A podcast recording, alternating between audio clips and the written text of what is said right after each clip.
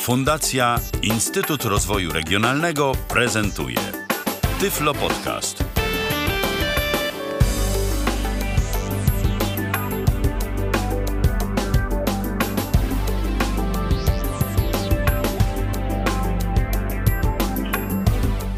Cześć kochani, witam Was bardzo serdecznie. Mamy dzisiaj środę, więc jak przeważnie w środę wieczór magdaleński, Magdalena Rutkowska z tej strony. A dzisiaj upolowałam dla Was wyjątkowego gościa, którego pewnie ludzie, nawet tak zwani spoza branży, kojarzą, ponieważ głośno o nim coraz głośniej. Z nami jest dzisiaj Petros Psylos. Cześć Piotrek. Dzień dobry, witam Państwa. Mhm.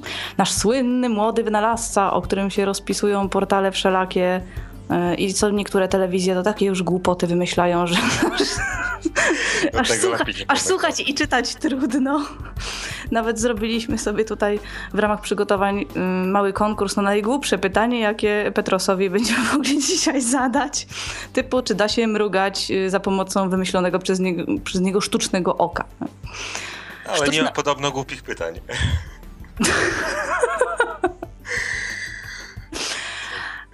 Ale nie tylko o sztucznym oku, o którym było w zapowiedzi. Zresztą no to też nie jest nazwa autora, tylko taka medialna, bo się fajnie sprzedaje, bo się dobrze kojarzy. No bo sztuczne oko, jak sama nazwa wskazuje, jest noszone przy pasku, to może troszkę zaburzać konfigurację.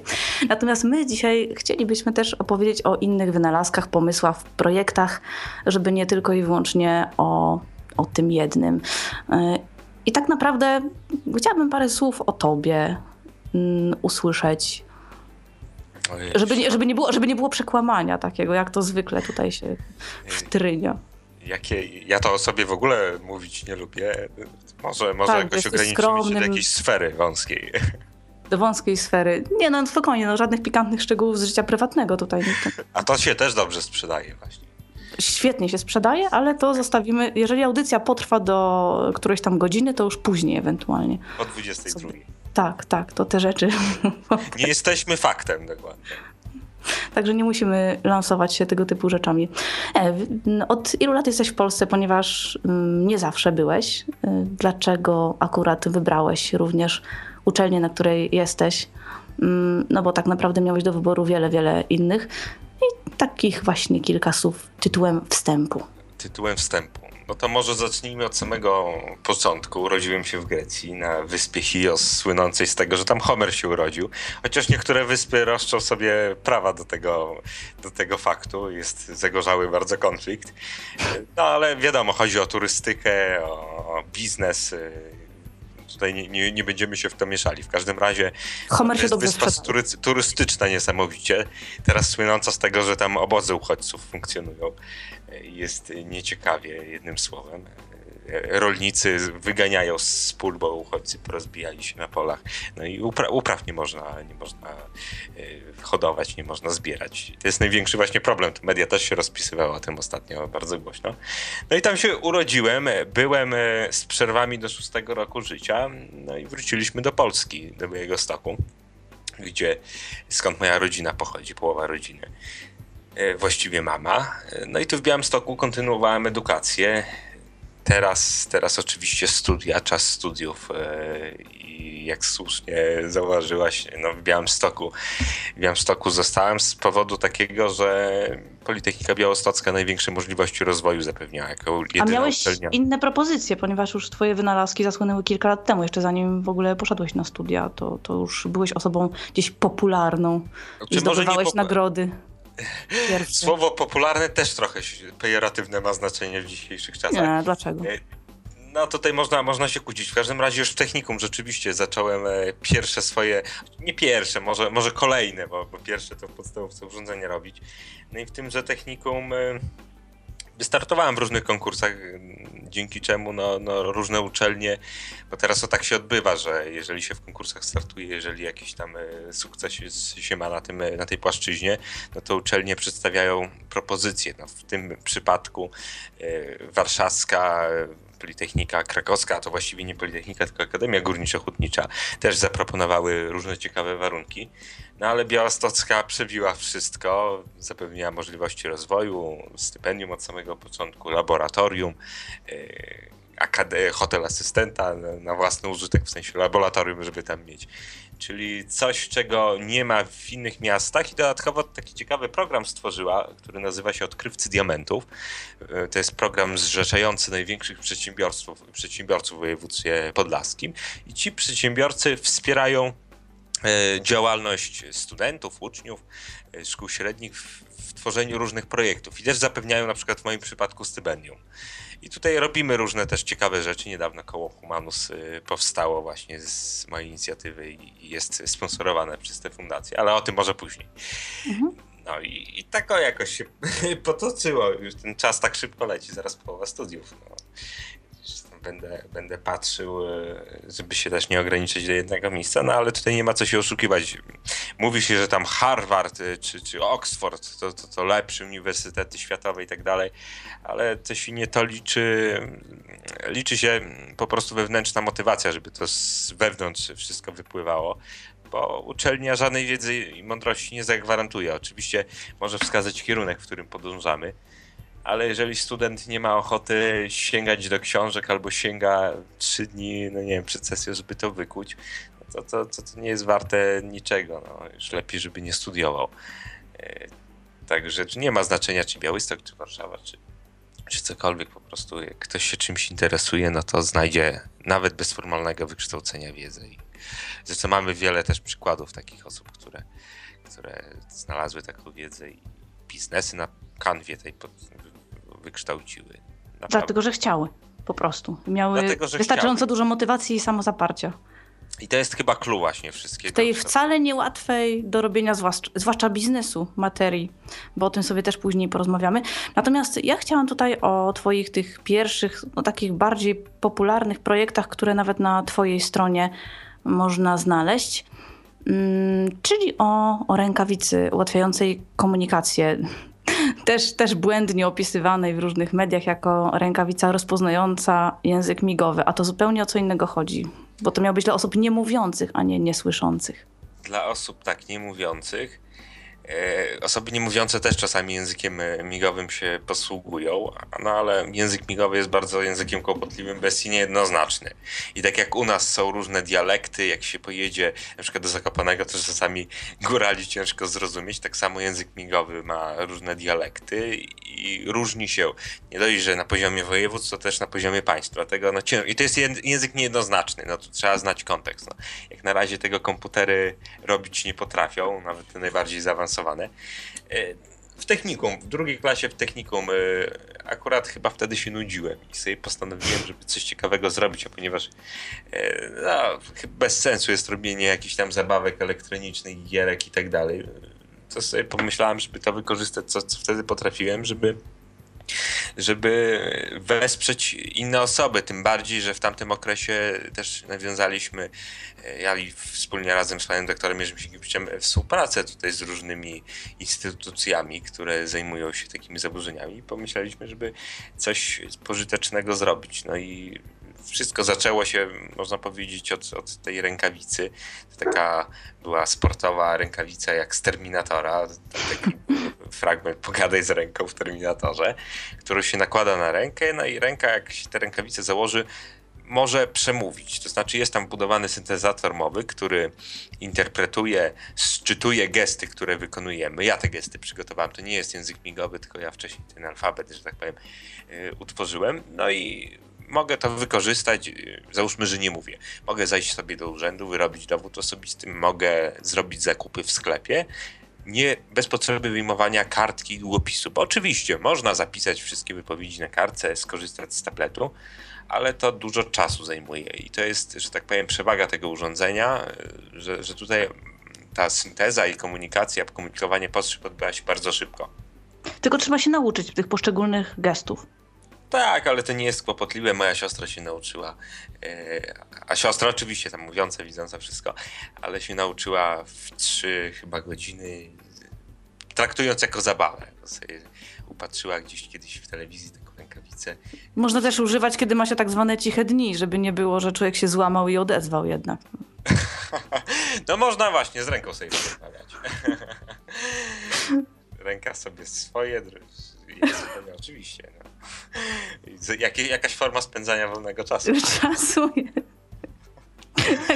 Pomysł na wypromowanie gadżetu. I zdobyło to faktycznie jakąś no, no, grupę odbiorców, czy też zostało w fazie projektu? No, testowane było urządzenie, byłem też na różnych targach, na przykład w Brukseli, tam podchodziły osoby, które miały podobne, podobne komplikacje, jeżeli chodzi o mówienie. Testowały, ale okazało się, że to jest urządzenie no, trochę przestarzałe technologiczne, urządzenie duże, nieporęczne, bo ta rękawica na wielkości była, no nie wiem, czy, czy rękawicy bokserskiej, bo boksu zawodowo nie uprawiamy, nie amatorsko, ale chyba bokserskiej, nie wiem jaka bokserska jest rękawica. W każdym razie to duże było i ciężkie i niewygodne i, i w ogóle. Na pewno jeszcze dużo do dopracowania w tym projekcie zostało, no ale ja sobie tak pomyślałem, że po co mieć coś materialnego, po co, po co na, na, na, na, na ręce, po co zakładać niewygodne, skórzane materiały, które latem się nie sprawdzą, bo przecież ręka będzie się pociła. No i tak sobie poszedłem tym tropem, no i rozszerzyłem rękawicę, dodałem trzeci wymiar w cudzysłowie, czyli zrobiłem taką wirtualną kredę, która się nakłada na palec i mogę sobie różne wypowiedzi pisać w powietrzu. Już nie posługuję się czasami skomplikowanymi gestami, tylko korzystam z umiejętności, które wcześniej już nabyłem, czyli umiejętności na przykład pisania i w ten sposób zapisuję wypowiedzi, piszę wiadomości es em esowe, dzwonię do kogoś, korzystam z usług multimedialnych, czyli rękawica przerodziła się w wirtualną kredę. I jak ta kreda wygląda? To jest naparstek niewielki. Mniejszy niż kiedyś wykorzystywany, nawet i teraz wykorzystywany w maszynach do szycia, tam chyba do nawlekania nici. Moja babcia kiedyś używała takiego. To jest mniejsze niż taki naparstek. Sygnet, sygnet, pierścień Arabeli mi się przypomniał. Kiedyś był lub serek. Atlantów. No ale to można powiedzieć, że jest mniejsze od tego. Zakłada się na palec, no i po założeniu palec przemienia się w wirtualną kredę. Co my tą kredą możemy robić? No załóżmy, że jesteśmy yy, kierowcą.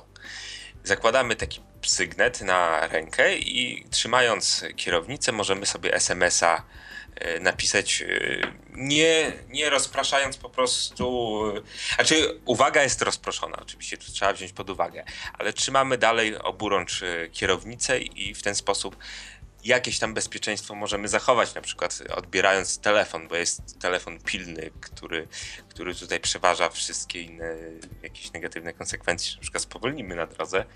No sygnet może być też w Fortli używany. W Fortli taki durny przepis obowiązuje, że nie można wysyłać es em esów w miejscach publicznych, bo osoby, które to robiły, to o słup się uderzały często albo y, zawadzały się o chodnik, y, zderzały się z inną osobą i tam taki przepis wprowadzono, że nie można w miejscach publicznych z telefonu w ogóle korzystać. No to tutaj to też się sprawdzi, telefon ląduje w kieszeni, my nakładamy sygnet i tym sygnetem też es em esy piszemy, dzwonimy.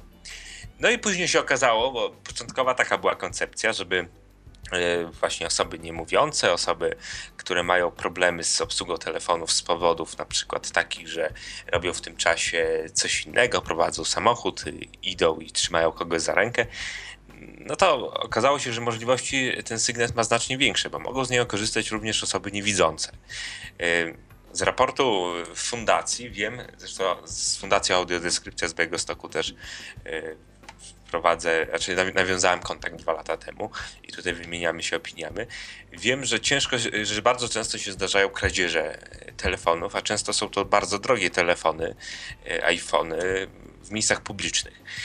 Ponieważ no obecnie, żeby napisać es em esa, to osoba niewidząca musi wyjąć taki telefon z kieszeni i automatycznie nastawia się na widok potencjalnym złodziejom.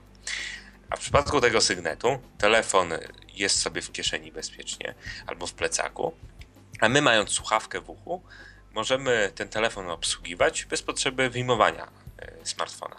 Ale jak ja wtedy wszystko... uruchamiasz tryb dyktowania, czy jak to wygląda no tak fizycznie napisanie tego? No bo normalnie napisanie, no to albo się używa funkcji dyktowania, no albo z tej oczywiście klawiatury metodą różną. Niektórzy wpisują standardowo, niektórzy najczęściej już, jeżeli dłużej używają telefonu, to, to metodą przesuwania palca i odrywania w momencie natrafienia na ten właściwy znak.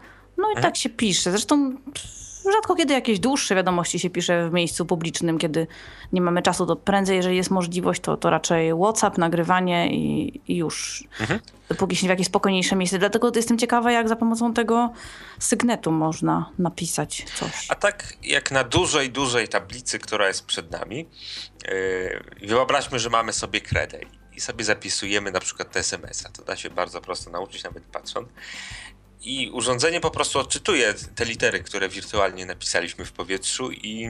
Ale czyli normalnie pismo, tak? Czy jeżeli pismo, ktoś... zwykłe, zwykłe okay. pismo, to może by, mogą być litery łacińskie, można po prostu inne, nie wiem, greckie, język Braille'a tutaj zaimplementować, nie ma problemu. Po prostu alfabet. Pismo rozpoznaje. Przede mną jest tablica, ja mam w ręku kredę i to, to kredą jest właśnie ten palec, na którym jest sygnet i sobie piszę, tak jakbym pisał w zeszycie. Takim dużym. I na przykład, jeżeli napisacie es em es a, to sobie daję oczywiście informację dla urządzenia, że chciałbym es em es napisać, czyli piszę na przykład S komendę, już wie, że chodzi o es em es, że o wysyłanie, bo napiszę W mhm. i wtedy głos w słuchawce mówi, że wprowadź tekst es em es a. I wtedy tak jakbym miał długopis przed sobą, piszę sobie tekst e, wiadomości es em es owej, dokonując po prostu ruchy w powietrzu, tak, tak, tak jakbym kredą na potamnicy pisał. Akceptuję i urządzenie wysyła, czyli nie muszę wyjmować telefonu, nie muszę klawiatury dotykowej używać i tam e, suwać palcem po tych klawiszach, bo to jest bardzo niewygodne. Tylko mam na parstek i on jest, że tak powiem, takim kontrolerem wirtualnym. A na ile to się sprawdziło i wśród osób widzących i, i niewidomych? Bo przecież tak, osoby widzące już coraz częściej piszą też na klawiaturze i pisanie piórem, długopisem no, jest mniej popularne. A osoby niewidome często gęsto, jeżeli nie są osobami, które straciły wzrok w późniejszym wieku, no przynajmniej mając naście lat, najczęściej nie znają w ogóle nawet tego pisma czarnodrukowego, albo znają na tyle, żeby no, podpisać się, ale żeby biegle pisać, a już na pewno nie napisałyby szybciej tego es em es a właśnie takim klasycznym alfabetem niż, niż na kwerty. Dokładnie, no tak jak wcześniej powiedziałem, możemy sobie języki czy, czy alfabety zmieniać do woli, czyli utworzyć na przykład własny, dopasowany pod konkretną osobę. I byłem właśnie na targach kiedyś w dwa tysiące czternastym bodajże roku, Reha for the Blind w Warszawie. I na, na tych targach na stoisku miałem właśnie taki sygnet, podchodziły różne osoby, testowały jak to działa i rzeczywiście zwróciły na to uwagę niektórzy, że jest problem taki, że nie, nie wszyscy znają litery łacińskie, nie, mhm. nie, nie wszyscy potrafią precyzyjne gesty w powietrzu wykonywać, ale to też nie, nie ma jest problem. Przede wszystkim, tak? No bo jeżeli nawet się zna kształt i można go gdzieś tam rozpoznać, to, to niekoniecznie jest wprawa w pisaniu. Ja szczerze mówiąc, no, ponieważ nauczyłam się czytać i pisać jak miałam trzy lata, wzrok straciłam jak miałam sześć, ale jakiejś takiej super wprawy nie mam. Potrafię się podpisać, potrafię również pisać. Pisałam listy właśnie tym tradycyjnym czarnodrukiem, tak jak się to nas mówi, czy też pismem płaskim, w zależności od tego, no, kto używa tej terminologii. Ale żebym miała jakąś taką super wprawę, to nie powiem. Chociaż właśnie dla mnie to było dodatkową ciekawostką, bo chociażby pobawiłabym się tym sygnetem po to tylko, żeby sobie podtrenować szybkie pisanie. Ale to mówię, bardziej w formie chyba zabawy niż takiego zastosowania m, praktycznego akurat tej formy na co dzień. Wolałabym w tym momencie na przykład dyktować. Chyba. Chyba, tak mi się wydaje. Nie wiem, nie wiem, nie wiem, bo nie używałam sygnetu, więc nie wiem. Parę takich młodych osób powiedziało, żeby w grach komputerowych to użyć. A, to na pewno. To, to może być oczywiście też zabawa, ale może być poważnym do komunikacji używanym urządzeniem, bo jeżeli ktoś nie zna liter łacińskich, jeżeli nie zna gestów, no to może się nauczyć tych gestów ze specjalnych tabliczek, a jeżeli nie chce się nauczyć tych gestów, no to może napisać, narysować własne, które specjalnie zostaną wrzucone do tego urządzenia mhm. i na przykład w powietrzu narysuje, no nie wiem, serduszko, no to automatycznie smartfon będzie wiedział, że trzeba wprowadzić tekst, nie wiem, kocham cię, albo coś takiego. Może własne po prostu gesty y, utworzyć na specjalnych tabliczkach, później wytrenować, takich dotykowych tabliczkach, żeby fizycznie wiedzieć, jak te gesty w powietrzu wykonać. I tu jeszcze robiąc to urządzenie i wymyślając tę nową koncepcję, żeby osoby niewidzące stosowały, też powoła, tutaj zapoznałem się z pewnymi badaniami, które stwierdziły, że osoby niewidome mają doskonały zmysł kinestetyczny, czyli potrafią bardzo precyzyjnie orientować poszczególne części ciała w, w przestrzeni. Jeżeli są tego nauczone, jeżeli nie są, a osoby od urodzenia niewidome, to mają z tym potężny problem. Mhm. Czyli tu kwestia indywidualnego po prostu dopasowania. Pamiętam, takie ba- tak, pamiętam po prostu takie badania, jakie były. Te, też mi to zaszokowało, bo według mnie to było bardzo dziwne, natomiast podobno szersze badania też były na ten temat i, i, i tutaj no, takie opinie były właśnie. Zresztą nawet całe prowadzenie dziecka niewidomego i później m, na etapie właśnie do, orientacji właśnie w, i we własnym ciele, tak, i w przestrzeni małej, dużej, no to właśnie były takie całkowicie zaskakujące mnie yy, rewelacje, ale, ale tak było. Natomiast o, oczywiście osoby tak zwane, dobrze zrehabilitowane, to, to myślę, że to, tak, to, to jest prawda. Tak samo, jeśli chodzi o pre, tak samo jeśli chodzi o precyzję, tak, no bo tutaj tak naprawdę chodzi pewnie też o precyzyjne, drobne ruchy, czyli to wyćwiczone takie, no tak zwane ekscentryczne hamowanie ruchu, no, specyficzne, znaczy, specyficzna no ja... prawa, praca mięśni. Do tych różnych badań, które mówią właśnie, że, że niewidomi bardzo precyzyjnie potrafią lokalizować bardzo precyzyjne gesty wykonywać, no to mm, ostrożnie podchodzę, bo to zależy po prostu, kto zleca te badania. Mm-hmm. Widziałem sprzeczne też y, ze sobą, no ale widocznie ktoś zapłacił, kto chciał y, być intratny na tym, bo nie wiem, sprzedać jakieś urządzenia do rozpoznawania gestów czy coś takiego. Po prostu trzeba ostrożnie do tych badań podchodzić. Y, no i robić testy na jak najszerszej grupie, wtedy sam będziesz wiedział dokładnie. Tak, tylko żeby taką grupę zebrać, to też jest ogromny wyczyn czasami. Yy, I najprościej no, do badań, yy, oczywiście, na samym początku przynajmniej zerknąć, żeby coś zrobić. Później jak się coś zrobi, no to się testuje na jakiejś grupie. Yy, ale to jest wszystko no, no, bardzo oczywiście skomplikowane. Pod względem logistycznym chociażby, żeby zebrać grupę testerów.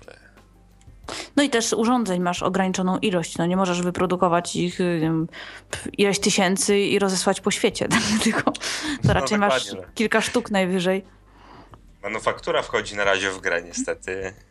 Studentów można zatrudnić z Politechniki, właśnie po to to koło powstało, Humanus na Politechnice, no ale no, bardzo jednak ograniczone moce przerobowe są, żeby no, spokojnie, wszystko się rozwija.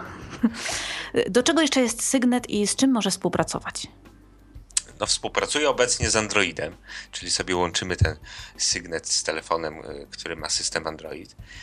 Niewykluczone, że w przyszłości będzie z iPhone'em współpracował, czyli z iOS-em. Może współpracować z komputerem.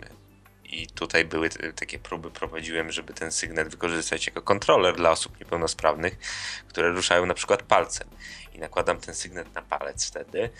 Yy, urządzenie rozpoznaje jakieś proste ruchy typu przewinięcie do przodu, przewinięcie do tyłu i mogę to połączyć ze specjalną aplikacją, która wyświetla alfabet i, i ten Sygnet wtedy służy do wybierania liter w alfabecie i w ten sposób budowane są po prostu komunikaty, y, które będą przeczytane. No to może być do tego wykorzystane. Może być y, wykorzystany w grach komputerowych na przykład. To gimnazjaliści kiedyś podeszli, powiedzieli, żeby do Quake'a y, to użyć, żeby w Quake'a mogli grać. No to też można, to nic nie ogranicza. Y, do inteligentnego domu, żeby sobie wchodzę do pokoju i radio włączam, y, wykonując y, w powietrzu literę R na przykład. Dla kierowców, dla biznesmenów, dla, no właściwie tutaj nie ma naprawdę ograniczeń, w zależności od kreatywności. To jeszcze można jeszcze jakieś, jakieś no nie wiem, czujniki wmontować, które nam będą puls monitorowały, to w jaki sposób się na co dzień poruszamy, liczyły na przykład kilokalorie, albo do płacenia w sklepach, też dobry pomysł, żeby przykładać Sygnet, jeszcze póki chipy nie mamy wklejone do, do skóry i płacić za mleko na przykład w sklepie. Jak rachunek za duży, to od razu, żeby porażał prądem na przykład, co oduczy wydawania zbyt większych. No na zasadzie skojarzeń, tak jak kiedyś tam. Z, z warunkowanie będzie klasyczne. Dokładnie, jak psy Pawłowa. No to można, ale to kiedyś będą chipy robiły, bo już teraz niestety, ale... Tak, wprowadzamy. Takie eksperymenty. Inwigilacja będzie kompletna jeszcze dwadzieścia lat gdzieś potrzebujemy. No, myślę, że aż tak wiele nie będzie potrzeba. Lat? Mhm. Czy... No to tutaj ciekawe, bo ruchy, ruch oporu, że tak powiem, się rodzi właśnie. A, ro- rodzi się oczywiście, no bo przecież trudno, żeby dać się po prostu zaczipować. Yy, no, już to teraz robi się, po to też się tworzy opaski, żeby ludzi przyzwyczaić, na przykład opaski, teraz jakieś tam bandy modne są, które monitorują ruch ciała, monitorują kalorie. Ale to się w ten sposób po prostu ludzi przyzwyczaja coraz bardziej, żeby się integrować z elektroniką. Za dziesięć lat to nie będzie budziło kontrowersji, że ktoś sobie wszczepi do palca chipa, żeby płacić na przykład za, za produkty w sklepie, bo to będzie wygodniejsze, bo nie będzie trzeba nosić portfela z dowodem osobistym. Tylko oczywiście niesie dużo zagrożeń, bo wtedy wchodzimy do, pod względem na przykład prywatności, bo będą kojarzyli to, co na przykład szukamy w internecie, to czym się interesujemy i wykorzystywali w celach marketingowych. Zachodzimy do sklepu i tak jak w, w filmie chyba to się nazywało Raport mniejszości, od razu wyświetla nam się reklama, że, że tutaj mamy super ofertę torebek na przykład, bo, bo wczoraj ktoś nam szukał torebek w internecie i, i kup super buty skórzane w kolorze czarnym. Wiedzą, że, że lubię kolor czarny. I to wszystko pod pretekstem ulepszania świata, szczególnie dla niepełnosprawnych. No patrz, i ty bierzesz w tym udział i właśnie się wydałeś. A było, a było, a było, że poczucie misji, że dla drugiego człowieka wszystko, że... Ja sam jak słyszę o tym, co się, co się dzieje obecnie pod tym względem, to zaczynam być trochę no, sceptyczny, bo ja oczywiście siedzę w tej technologii, ale... No, chciałbym, żeby jednak ta prywatność była zachowana i technologia służyła człowiekowi, nie była przeciwko człowiekowi. Ta, to są zastosowania przeciwko, bo to, to, nie, to, to nie, nieograniczone przecież możliwości rodem z filmów science fiction się pojawiają. Inwigilacja kompletna, zdalne sterowanie. No przecież taki chip może mieć w środku jakąś kapsułkę, nie wiem, ze środkiem uspokajającym i zdalnie będą mogli to aktywować. To przerażające są rzeczy. No i tutaj chyba... dobrze właśnie orientować się, żeby zwracać na to uwagę, bo jeżeli się nie będzie zwracało uwagi, no to stopniowo, na zasadzie takiej jak się żabę wrzuci do wrzątku, to jeżeli temperatura będzie gwałtownie rosła, no to ta żaba nawet nie, znaczy gwałtownie no to ona wyskoczy, albo gwałtowny szok termiczny. Jeżeli stopniowo będzie ta woda coraz gorąca się stawała, no to żaba nawet tego nie zauważy i się ugotuje. Czyli podobnie się teraz dzieje, opaski, jakieś tam, nie wiem, pierścionki czy coś takiego, no to jeżeli to dobre role pełni, no to okej, okay, ale coraz bardziej się narzuca nam takie rozwiązania, które na przykład nas śledzą, które sprawdzają, co teraz aktualnie robimy, bo ma, ma na przykład pomóc to z integracją z Facebookiem, żeby znajomi widzieli, co akurat robimy, co... ale oczywiście skorzystają z tego też służby, już teraz mające bardzo duży dostęp do informacji, które produkujemy. Przecież wszystko czytają, posty, które publikujemy na Facebooku, es em es i tak dalej. Można profil każdej osoby obecnie utworzyć. A jeszcze jak dojdą, dojdą jakieś bandy, dojdą chipy, dojdą, nie wiem, jakieś zawieszki elektroniczne, które dodatkowo rytm serca nas czytają, wyślą do chmury, to, to w ogóle będą wszystko o nas wiedzieli. Jeszcze kamerki jakieś, czy coś takiego. Także jeżeli słuchają nas służby i skontaktują się później z Piotrkiem, to ja proszę działkę od tego. Żeby no, nie było, miejmy że, nadzieję, na pewno słuchają. Żeby nie było, że prawda, promujemy tutaj tak za frajer yy, i później wy macie korzyści, a my nie. Miejmy ale coś z tej inwigilacji nadzieję, społeczeństwa. No. Póki co, póki co twój sygnet można założyć, ale też można i zdjąć, więc nie ma problemu, nie wrasta się, nie, nie, nie integruje się w pełni, można się tego wyzbyć, ale też można korzystać w pełni, zwłaszcza, że sygnet y, również współpracuje z tym naj, najbardziej popularnym i najnowszym, najbardziej chyba znanym w tej chwili urządzeniem przez ciebie stworzonym, czyli Matia, oczy. No Matia z greckiego, dokładnie oczy, współpracuje, bo jest kontrolerem, który może na przykład być taką jakby myszką do, do zmiany ustawień ze sztucznym okiem, czyli takim pudełkiem niewielkim, które można przyczepić do pasa albo koszuli. Dlatego to lepiej nie nazywać okiem, bo nie zajmuje miejsca oczu, tylko modułem wizyjnym. To jest lepsza nazwa. Moduł wizyjny w wielkości pudełka obecnie. Pudełka... No, o wymiarach? Tak pudełka takiego jak pudełko papierosów mniej więcej. I to pudełko można przyczepić do koszuli. Zawiera w sobie różne czujniki, ponad czternaście czujników, kamery, pirometry i tak dalej. Ultradźwiękowe też detektory. To pudełko analizuje przestrzeń, który, która jest przed osobą niewidzącą. Oczywiście wcześniej trzeba połączyć moduł z telefonem. Telefon wędruje do kieszeni, my przypinamy ten moduł, tak jak mówiłem, do pasa albo koszuli. Zakładamy słuchawkę, w słuchawce słyszymy, słyszymy komunikaty lektora, czyli mówiące o, o otoczeniu. No i na czym to wszystko polega? Sztuczna inteligencja, która jest w tym urządzeniu, analizuje otoczenie pod względem przeszkód, które są przede mną. Rozpoznaje te przeszkody i mówi, jak są zlokalizowane przestrzenie. Czyli załóżmy, że idę na przykład ulicą i to urządzenie powie, użytkowniku po lewej stronie jest słup, po prawej przystanek, a naprzeciw ciebie stoi osoba, na przykład Zosia, bo wcześniej my zakodowaliśmy tą Zosię, tak jak normalnie to się odbywa, poznajemy kogoś nowego, to sobie w głowie zapisujemy imię, nazwisko, tak samo urządzenie to zakodowało i rozpoznaje, przy tobą jest Zosia, śmieje się, też może powiedzieć, bo emocje dodatkowo na podstawie ekspresji mimicznej, co oczywiście można podważyć wiarygodność e, prawdziwości tych emocji, które malają, malują się na twarzy, ale rozpozna. Bierzemy na przykład przedmiot w postaci portfela do ręki, wystawiamy przed urządzenie i też opiszę, co jest w moich rękach. Portfel skórzany, masz takie, a takie nominały, jeżeli to wcześniej nauczymy. Czyli po prostu rozpoznaje przedmioty. Mówi, że po lewej jest przeszkoda, po prawej, naprzeciw siebie, na dole jest przeszkoda, na górze jest przeszkoda. Jaka to przeszkoda? Opisuje kolory, jakieś właściwości obiektu. Oczywiście wcześniej musiałem nauczyć y, tych różnych przedmiotów y, Matię. Y, I ona posługuje się taką bazą lokalnie działającą, czyli bez potrzeby połączenia się z internetem, w postaci na razie tysiąca podstawowych przedmiotów, przedmiotów i obiektów typu drzwi, żeby rozpoznawało drzwi na bieżąco, żeby rozpoznało przystanki, szklanki itd. Ale jeżeli czegoś nie wie, no to może się połączyć z internetem, z bazą internetową i wtedy właściwie przestrzeń interpretacji, przestrzeń rozpoznawania jest nieograniczona. No i jest główna funkcja, czyli opisywanie przeszkód. No kolejna to to kolory, tekst, może przeczytać, podnosimy książkę i czyta.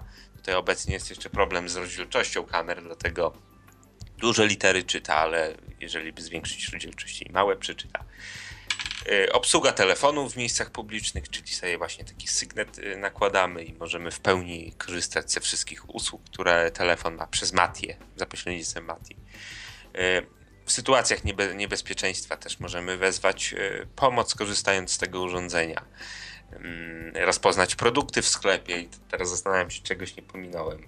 No jeszcze Czyli tak. na pod, ale na podstawie yy, no właśnie tego rozpoznawania takiego wbudowanego, czy na podstawie na przykład Q R kodów? Na razie rozpoznawania na zasadzie w przypadku tych produktów tego, że to urządzenie wcześniej ten produkt widziało i wie, że to jest mhm. jogurt truskawkowy na przykład. Q R kody to jest no, kwestia przyszłych, przyszłych rozwiązań. Oczywiście tutaj fajnie byłoby, żeby... Ale przydatne by było, nie? Bo ta baza mhm. by się powiększyła automatycznie, że już nie trzeba by ładować iluś kolejnych obrazków, tylko sczytywanie Q R kodu, rozpoznawanie. Mhm. Chociaż tutaj bez łączenia z internetem chyba by się nie obyło, no bo nie zawsze ta informacja jest tam zawarta. Często no jednak będzie trzeba zajrzeć do przeglądarki. Nie, no w tych bardziej takich rozbudowanych Q R kodach, no to nawet bardzo, dwieście nawet znaków można zawrzeć, czyli opisać właściwie mhm. cały produkt i cenę nawet podać.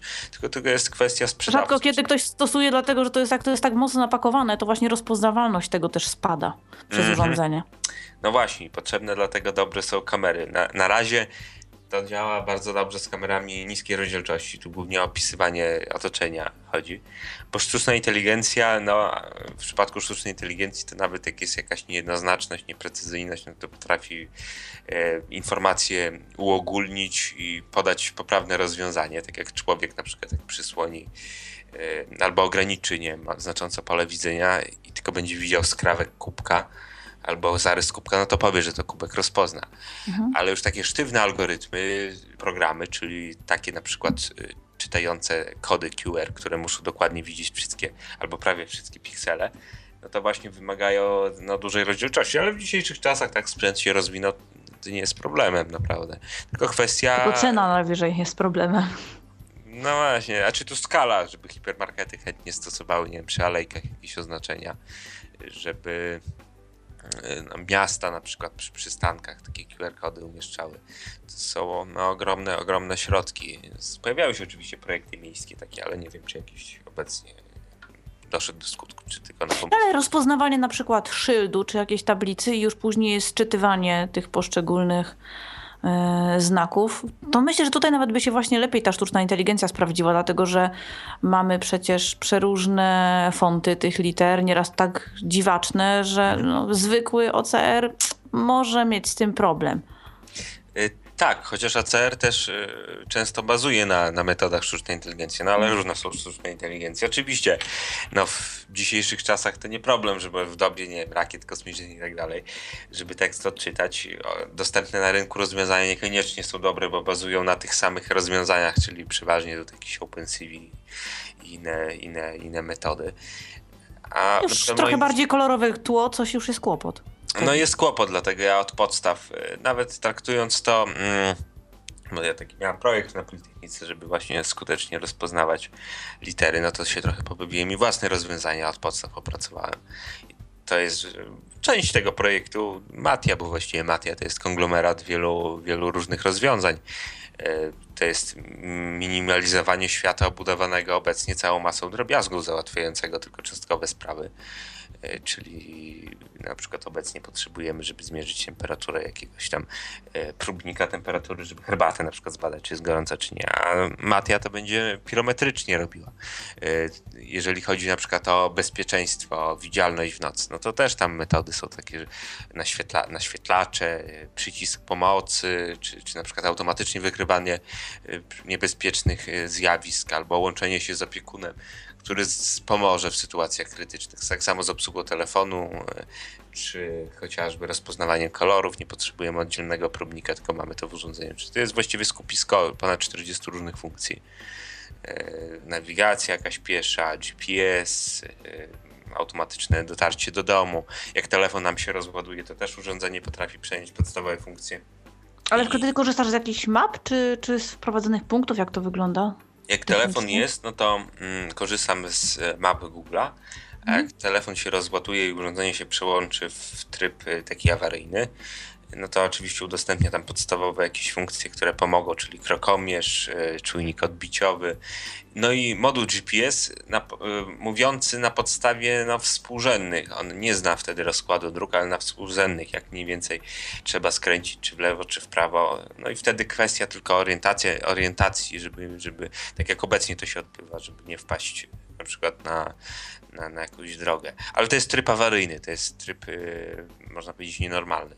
W takim normalnym to urządzenie zna drogi, zna rozkład y, ulic, mhm. wie gdzie skręcić, gdzie jest pobliski punkt P O I. Taki zresztą pomysł mamy z Fundacją Audiodeskrypcja, żeby jeszcze dodatkowo utworzyć y, taką aplikację, która będzie właśnie takie punkty zdejmowała, na przykład toalety albo punkty z wodą, y, żeby to była taka baza darmowych toalet w Białymstoku przykładowo i dodatkowo punktów, gdzie można za darmo się napić. No bo jest takich dużo punktów, tylko często nie mamy pojęcia o tych, o tych punktach. I to też takie coś można będzie włożyć do takiego oka. Jak, jako kolejny moduł, kolejna wtyczka. Bo w zamyśle jest stworzenie oprogramowania z różnymi wtyczkami. Jeżeli mnie interesuje interesują kolory albo orientacja w przestrzeni, no to tylko subskrybuję te wtyczki, pobierając ze sklepu Playa chociażby, albo nie wiem jakie tam... Z App Store'a. App Store'a, o właśnie. Czyli, czyli takie uniwersalne pudełko i różne aplikacje. No taki, taki zamysł jest, żeby, żeby w tym kierunku podążać. A jakieś rozwiązania tutaj z komunikacją miejską? Na przykład rozpoznawanie numeru podjeżdżającego autobusu, tramwaju i, i dalsza jakaś ewentualnie mhm. tutaj komunikacja jest? Coś takiego? Przystanki rozpoznaje, autobusy jako pojazdy rozpoznaje, tylko jest problem z numerkami, bo te numerki są małe i szybko się poruszają. I obecne kamery, które mam w tym urządzeniu, to są kamery sprzed, nie wiem, piętnastu lat chyba, czy szesnastu. A to z tego po- z powodu, jak robiłem to urządzenie, no to właśnie szukałem. Ja nie korzystam z tych telefonów, tylko własny układ elektroniczny zaprojektowałem. No i dokumentacje nowoczesnych kamer są dostępne wyłącznie dla dużych instytucji, które chcą wdrożyć to na rynek i tak dalej. A dla takiego, nie wiem, przeciętnego zjadacza chleba, który na takim globalnym rynku się nie liczy jak ja, no to niestety no, takich dokumentacji nie mam. Czyli musiałem korzystać z rozwiązań sprzed piętnastu lat, a nawet może i za dwa tysiące chyba to drugie kamery są. Czyli to kamery niskiej rozdzielczości, no ale tylko do tego miałem dokumentację, dlatego na razie jeszcze kiepska rozdzielczość. Numer oczywiście można rozpoznawać, nie, nie jest nic skomplikowanego, tylko to musi, musi oczywiście zawierać w sobie to rozwiązanie. Dobre kamery, szybkie kamery, żeby to się nie rozmazało jak autobus jedzie. Można też autobusy zna, zna, znaczyć na przykład Q R kodami. To też taki dobry pomysł, żeby żeby na obudowach autobusów drukować duże Q R kody, to nawet wtedy iPhone y, może pełnić rolę takiego urządzenia, które powie, jaki autobus jeździ. To też właśnie dobry pomysł, przyszedł mi do głowy Psylo, i naklejki przyklejać. Jak potem rozpoznawanie miejsca, gdzie są drzwi, bo tutaj też bywa problem. Zwłaszcza tam, gdzie trzeba samodzielnie otwierać, to już jest w ogóle masakra. No u nas w Białymstoku... Z, z punktu widzenia osoby niewidomej. Mhm. Bo jeszcze pies pokaże, gdzie tam trzeba podejść, no ale już przycisk znaleźć i otworzyć to nie bardzo. U nas w Białymstoku o tyle dobrze, bo teraz nowe takie autobusy powprowadzały, które pikają po prostu przy, przy każdych drzwiach otwartych. Jak podchodzę, no to słyszę, gdzie, gdzie te drzwi są, bo one tak pipczą jak na przykład sygnalizatory świetlne. I to jest pipanie takie bardzo kierunkowe, czyli mogę zlokalizować, gdzie te są drzwi. Dodatkowo gadają te, te autobusy now, nowoczesne, ale to nie w każdym mieście jest, to już w Bońkach niestety, albo gdzieś w okolicznych jakichś mieścinach. I to jest największy problem, bo jedna kwestia to dostosowanie otoczenia do osób niewidzących, a drugie stworzenie takich rozwiązań, które nie wymagają dostosowania tego otoczenia, które sobie poradzą. No to by było właśnie najlepsze, żeby, żeby jak najmniej trzeba było, bo zawsze dostosowanie tej infrastruktury jest o wiele droższe i trudniejsze i no, osiągalne w dłuższej perspektywie czasowej niż posiadanie urządzenia, które nam rozwiąże ten problem, gdzie jesteśmy niezależni, samodzielni, nie musimy się ograniczać do przemieszczania w takiej no, bezpiecznej przestrzeni, tylko możemy wyjść sobie gdzieś dalej, zupełnie indziej, no i nawet poza miasto, tak? No bo w momencie, kiedy masz rozpoznawanie przeszkód, jakie, jakie w ogóle ma pole widzenia i czucia, no bo rozumiem, że to nie tylko kamery, ale również innego rodzaju czujniki mm, informują o tych przeszkodach. Jak, jak to działa? Na wysokości głowy, pod nogami na przykład, na lewo, na prawo, jaka to jest mniej więcej tam odległość, jaki rozrzut? To mniej więcej jest taki stożek, yy... względem taki prosty od środka poprowadzony, to jest dziś około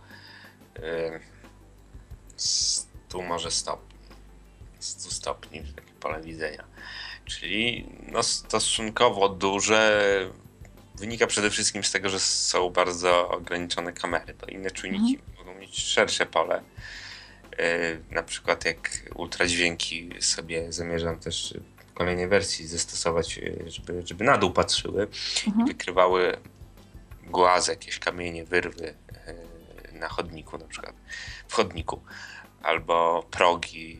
Albo schody w dół, co jest jedną z najbardziej niebezpiecznych mhm. przeszkód. I to da się, da się robić, bo ultradźwięk, ultradźwięk jak się przyczepi mm, patrzące w dół, no to można monitorować przyrost odległości. Jeżeli jest on gwałtowny, na przykład idziemy i nagle jakiś kamień jest, no to przyrost y, odległości będzie ujemny, czyli nagle odległość między mną a podłożem zmaleje.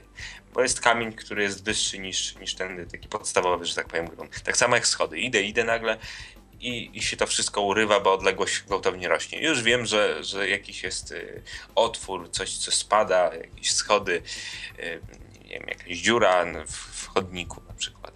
I mogę w ten sposób właśnie reagować, czyli zwiększając liczbę. No, no i szybciej zdecydowanie, niż zanim zostanie przeanalizowany obraz z kamery. Tak, tak, tak, bo to jest gwałtowna reakcja i nawet nie trzeba w takich sytuacjach... Y, słownego opisu stosować, bo można, jeżeli urządzenie wykryje, że przede mną są schody biegnące w dół albo kamień, no to może wydać jakiś głośny dźwięk i to ja właśnie nazywam swoje urządzenie muzyką też deskrypcją, że różne zdarzenia, różne przedmioty wydają osobne dźwięki, czyli na przykład taka sytuacja, że, że mamy schody przed sobą, może wygenerować jakiś akord gitarowy, który jest przyjemny dla ucha, albo przystanek, słup, drzewo, może wydawać dźwięki gitary elektrycznej, można sobie zakodować, później to zapamiętać, żeby nie czekać na komunikat, bo zanim powie, mhm. nie, użytkowniku, przed tobą jest klatka schodowa, albo użytkowniku, przed tobą masz, przed tobą jest kamień. No to zanim to powie, no to już my się zderzymy z kamieniem, a jeżeli usłyszymy taki charakterystyczny dźwięk przypisany li tylko do tego kamienia, no to szybko zareagujemy. Dodatkowo w tym urządzeniu jest takie, taka, taka dodatkowa funkcjonalność, jak pas wibracyjny, który odbija e, przestrzeń widzianą przede mną na plecach. To odbijanie jest bardzo ograniczone, bo jedynie mam pięć pikseli na plecach, ale można to sprytnie wykorzystać, żeby komunikować w takich nagłych sytuacjach, jak jadący samochód przede mną w moim kierunku, albo kamień leżący na drodze, schody, e, barierka jakaś niebezpieczna dla mnie. Czyli to wszystko można... No, ale gdyby to, gdyby to na przykład było na dłoni i byłoby o wiele więcej pikseli, to można by już nawet trasę rozrysować. Próbowałem kiedyś coś takiego zrobić na zasadzie Optacona, czyli tego mhm. systemu, który kiedyś służył do czytania, że litery tam wyostrzał i odbijał to na palcu. Można robić, tylko to jest już bardzo skomplikowany układ elektromechaniczny. Oczywiście te nowe materiały, jakieś tam piezoelektryczne, też da się wykorzystać, nie trzeba jakichś tam budować siłowników z cewkami, ale te materiały mają to do siebie, że są bardzo drogie. Ja kiedyś chciałem zamówić, zamówić takie właśnie paski piezoelektryczne, żeby coś takiego spróbować zrobić. I to miało akurat na plecach odbijać, później przeszedłem na palec. No to sobie poszukałem, bo tylko w Ameryce są dostępne. I znalazłem jeden taki pasek, jeden pręcik, jeden piksel z kosztem siedemdziesiąt złotych, no co żebym chciał takich dziesięć zamontować, to już siedemset złotych, siedem tysięcy dla stu pikseli, hmm. a sto pikseli to prawie nic, trzeba więcej włożyć. Ja to kiedyś liczyłem na trzysta pikseli, no to trzy razy wtedy większa cena, trzy razy siedem, dwadzieścia jeden tysięcy złotych. Takie, takie urządzenie. To jest bardzo, bardzo drogie, piezoelektryki są drogie. Inne metody są ciężkie, prądożerne. Obecnie urządzenie jest bardzo prądożerne. Na trzy godziny pracy wystarcza z... tylko. Jeszcze jeżeli byśmy dołożyli taką matrycę, no to czas ten raptownie by się skurczył. To jest właśnie największy problem współczesnych urządzeń, że nie mamy wydajnych ogniw zasilających. Cały czas idzie się w stronę wydajności i to dobre jest, bo, bo wydajność jest też potrzebna. Na przykład w moim urządzeniu wydajność no, kluczową rolę obliczeniowo od, odgrywa, bo, bo żeby przeliczyć wszystkie informacje potrzebujemy czasu. No, obecnie to zajmuje gdzieś około sekundy. Czyli to nie jest jeszcze, że tak powiem, docelowe, docelowy efekt, bo jedna sekunda to jest dużo, jeżeli będziemy szybko. Przy szybkim chodzeniu normalnym po mieście, jeszcze przy utrudnionych warunkach, to, to sporo może być. To jest bardzo dużo, jeszcze jak się weźmie pod uwagę to, że obraz z kamer może się rozmazywać. Ale już producenci też zapowiadają, że w przyszłym roku nową serię smartfonów wyposażą w układy, które są dedykowane tylko do sztucznej inteligencji, bo sztuczna inteligencja jest kłopotliwa obliczeniowo, dużo obliczeń równoległych trzeba prowadzić. I obecnie to się robi, no nie mając specjalnych, że tak powiem, układów, które równoległe obliczenia potrafią prowadzić. W przyszłym roku smartfony te będą posiadały i na pewno no, wszyscy sfokusują się na tym. Pojawi się sporo różnych takich nowinek technologicznych wykorzystujących te metody. No ale właśnie, czyli akumulator i te pręciki, tak wracając, już trochę odbiegłem, wracając do tych pręcików, y, są drogie, y, a niedrogie rozwiązania są prądożerne, są ciężkie. No i na razie tutaj nie ma żadnej propozycji. Te piksele na plecach muszą, muszą wystarczyć. No tak, a poręczność jest tutaj też kluczowa, bo inaczej ktoś nie będzie chciał z tego korzystać w ogóle. Nie, no dokładnie. Oczywiście to na razie zjawiskowo wygląda, ponieważ taki pas jest duży. Ma silniki wibracyjne, zresztą samo urządzenie, tak jak powiedziałem, pudełko od zapałki, to jest spore urządzenie. Wszystko jest duże. Od papierosów mówiłeś. Chyba że od tych takich sztormowych zapałek. Tak, tak, tak, od papierosów, bo zapałki to ma być w przyszłości wielkości pudełka zapałek. Na razie jest papierosów, kolejna wersja wielkości pudełka do zapałek, no tylko kwestia jeszcze zasilania zostaje, no bo dalej będziemy tych powerbanków potrzebowali, aby to wszystko funkcjonowało sprawnie. No i no właśnie, ale to się zmienia, no za rok była zupełnie inna sytuacja, może być ja to urządzenie półtorej roku temu. Przecież te, te fotowoltaiki tak w formie y, cienkich folii gdzieś tam nanoszonych, przecież nawet nasza polska poniekąd technologia, przynajmniej hmm. przez Polkę wymyślona, no to, to już zaczyna być powolutku wdrażane, więc być może z takiej metody będzie też można korzystać. A czyli to się właśnie dzieje i za niedługo to będziemy mieli ubrania pokryte specjalną albo farbą, albo materiały, materiałami fotowoltaicznymi, które no, będą cały czas zbierały energię z otoczenia, bo jej bardzo dużo mamy. I dodatkowo kiedyś prawdopodobnie ubrania będą posiadały miliony kamer w sobie, miliony pikseli, matrycę po prostu światłoczułą. I całą powierzchnią będziemy otoczenie odbierali. Tylko kwestia na przetworzenie tego, ale już teraz tak technologie obliczeniowe się rozwijają, że za pięć do dziesięciu lat będziemy mieli pięć razy szybsze komputery. Jeszcze tutaj do, do zaoferowania mają komputery na pewno sporo i kwantowe i biologiczne, żeby to wszystko właśnie razem syntezować i wtedy byśmy czuli po prostu przestrzeń, otoczenie całymi ubraniami. Widzielibyśmy, co jest z tyłu, co jest z przodu. Powstałby taki, że tak powiem, konwent, konwerter zmysłu, bo zamiast oczami byśmy widzieli skórą otoczenie. Już wiem, że pierwsze próby są prowadzone, bo na języku próbowali odbić różne przedmioty naukowe. Oj tak, jest, jest, jest też takie urządzenie, chyba nawet powstał Tyflo Podcast na ten temat. Mhm, ale to jest, jest na razie jest w laboratorium. Wszystko w laboratorium. Nie wiem, czy, czy już... Znaczy będzie... nie, jest, jest takie wyprodukowane gdzieś tam. Nie wiem, na ile ono jest y, znane, ale niektórzy niewidomi mają, niektórzy chyba sobie nawet na spółkę kupowali, co nas tutaj z naszym realizatorem rozbawiło dosyć intensywnie. Jak sobie a, z że na czole... Od... A, no to to jest... Nie, no z ust do ust to sobie przekazują, czy jak... Nie. A nie, to chyba, że na czole jeszcze, odbijają. Takie też jeszcze widziałem. Jeżeli para sobie kupuje, to jeszcze się nie dziwimy, ale tak...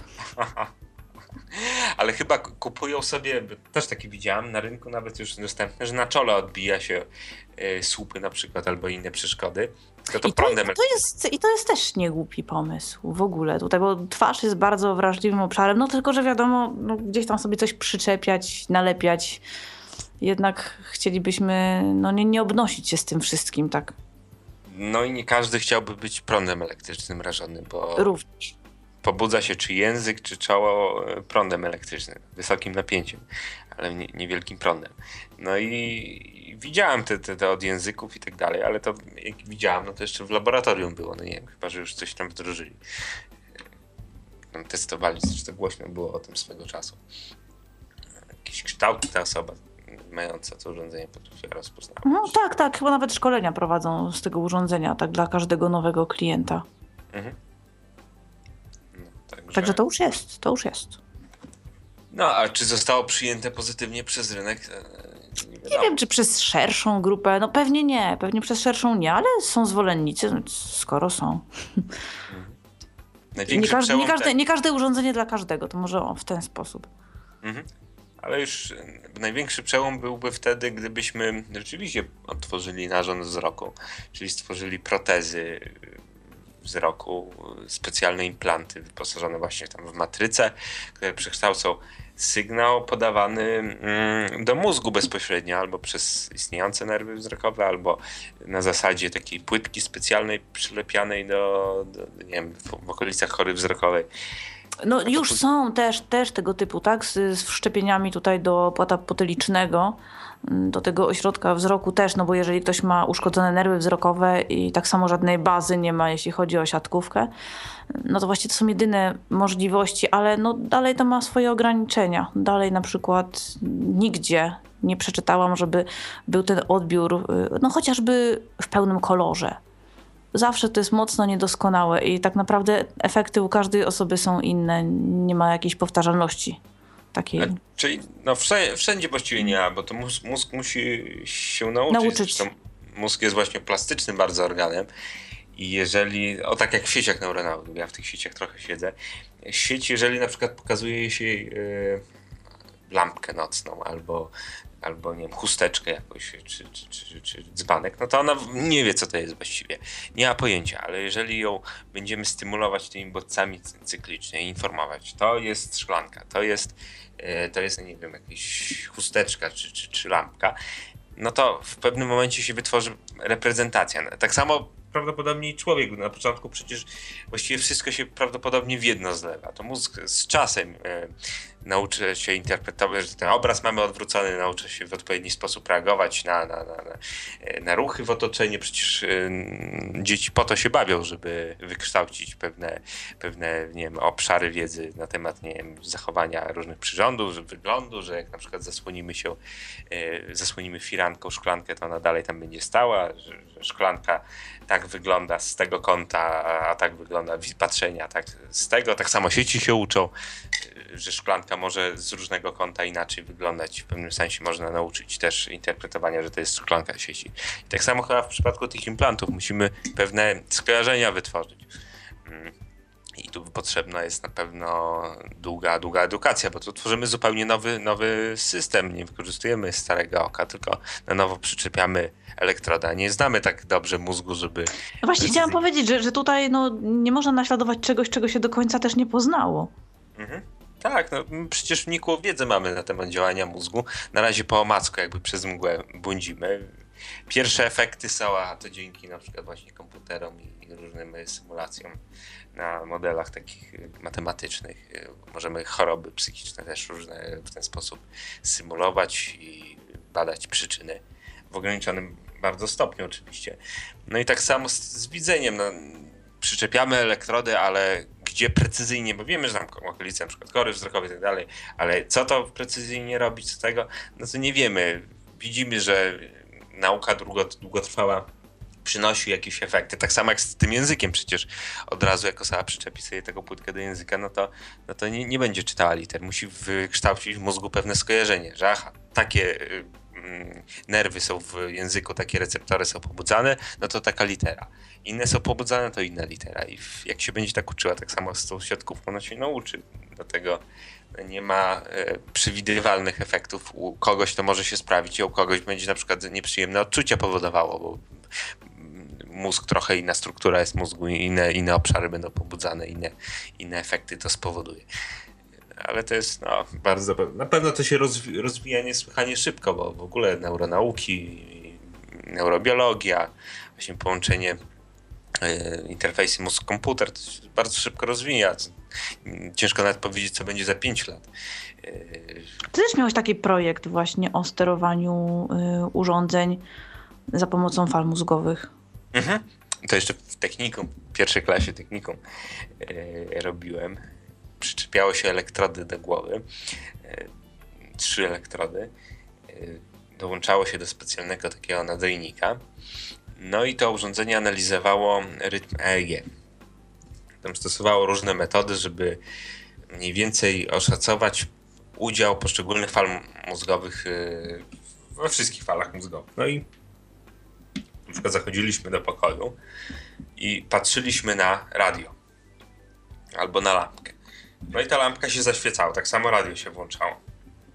Bo przy tym radiu był specjalny taki punkt świetny zamontowany, mrugający z określoną częstotliwością. Jak my na ten punkt patrzyliśmy, to sama, ta sama częstotliwość pojawiała się w naszym mózgu, w uogólnieniu, na korze wzrokowej dokładnie. I urządzenie, które wzmacniało te sygnały, było w stanie rozpoznać, na co patrzymy, czy chcemy włączyć, czy włączyć, bo wiedziało, jaki jest stan wcześniejszy odbiornika. To jedna z funkcji, druga z funkcji to polegała na tym, że jest taki duży alfabet i kontrolka mruga po poszczególnych literach.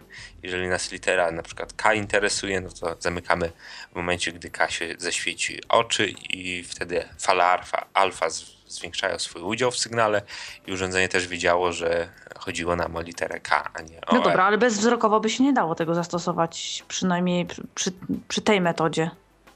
Oczywiście, że się dało. Są też potencjały oprócz wzrokowych, no to słuchowe. Tylko tu kwestia, kwestia po prostu wymyślenia... Co, dźwięku i danej częstotliwości? Nie, nie, nie. To na przykład jest Ale przecież ten przesłuch jest o wiele no, dłuższy, tak? Nie, tutaj na przykład tyle dobrze w słuchowych, że właśnie trzeba patrzeć na jakiś punkt, albo nie mamy możliwości załóżmy patrzenia. No to oczekujemy jakiegoś komunikatu. Wiem, że to wzrokowych P trzysta się nazywa ten potencjał, w słuchowych nie pamiętam, chyba może nawet podobna nazwa. Polega to na tym, że jeżeli oczekujemy wystąpienia pewnej sekwencji dźwiękowej i ta sekwencja wystąpi, czyli na przykład gongu szukamy, raczej nasłuchujemy, albo dźwięku dzwonka jakiegoś, ten dzwonek zagra, no to ten fakt może zostać wykryty przez urządzenie, które jest podłączone do naszego mózgu. Czyli na przykład ktoś chce wprowadzić jakieś zdania, zdanie w es em esie i potrzebuje słowa chciałbym, na przykład słowa chciałbym. No to czeka, czeka, urządzenie dyktuje, po prostu przedstawia nam najbardziej prawdopodobne, no i w pewnym momencie się pojawia słowo chciałbym. No i wtedy urządzenie wie, że tego oczekiwaliśmy, pojawia się potencjał wywołany, słuchowy, i no, akceptuje i mamy w es em esie chciałbym. I tak samo z innymi wyrazami, czy z literami alfabetu. Można oczywiście wykorzystać też do obsługi telefonu, sprzętów różnych. A w tej chwili y, jakoś tam rozwijasz ten projekt, czy, czy nie? Na razie zarzuciłeś. Ja nie był przydatny. Rozwijam. Aha. Żebyś po jakimś jednym siedzi tam, to, to w pewnym momencie strasznie klapki się przymykają. Trzeba się odrywać. Ja to staram się maksymalnie po prostu na, na wielu płaszczyznach. Co ma oczywiście swoje plusy i minusy, ale tamten projekt zamierzam teraz zmniejszyć, no już w ramach chyba koła bardziej, bo tutaj potrzeba trochę potrzeba większej liczby osób do, do działania. To jest bardzo no, czasowo jednak wymagające.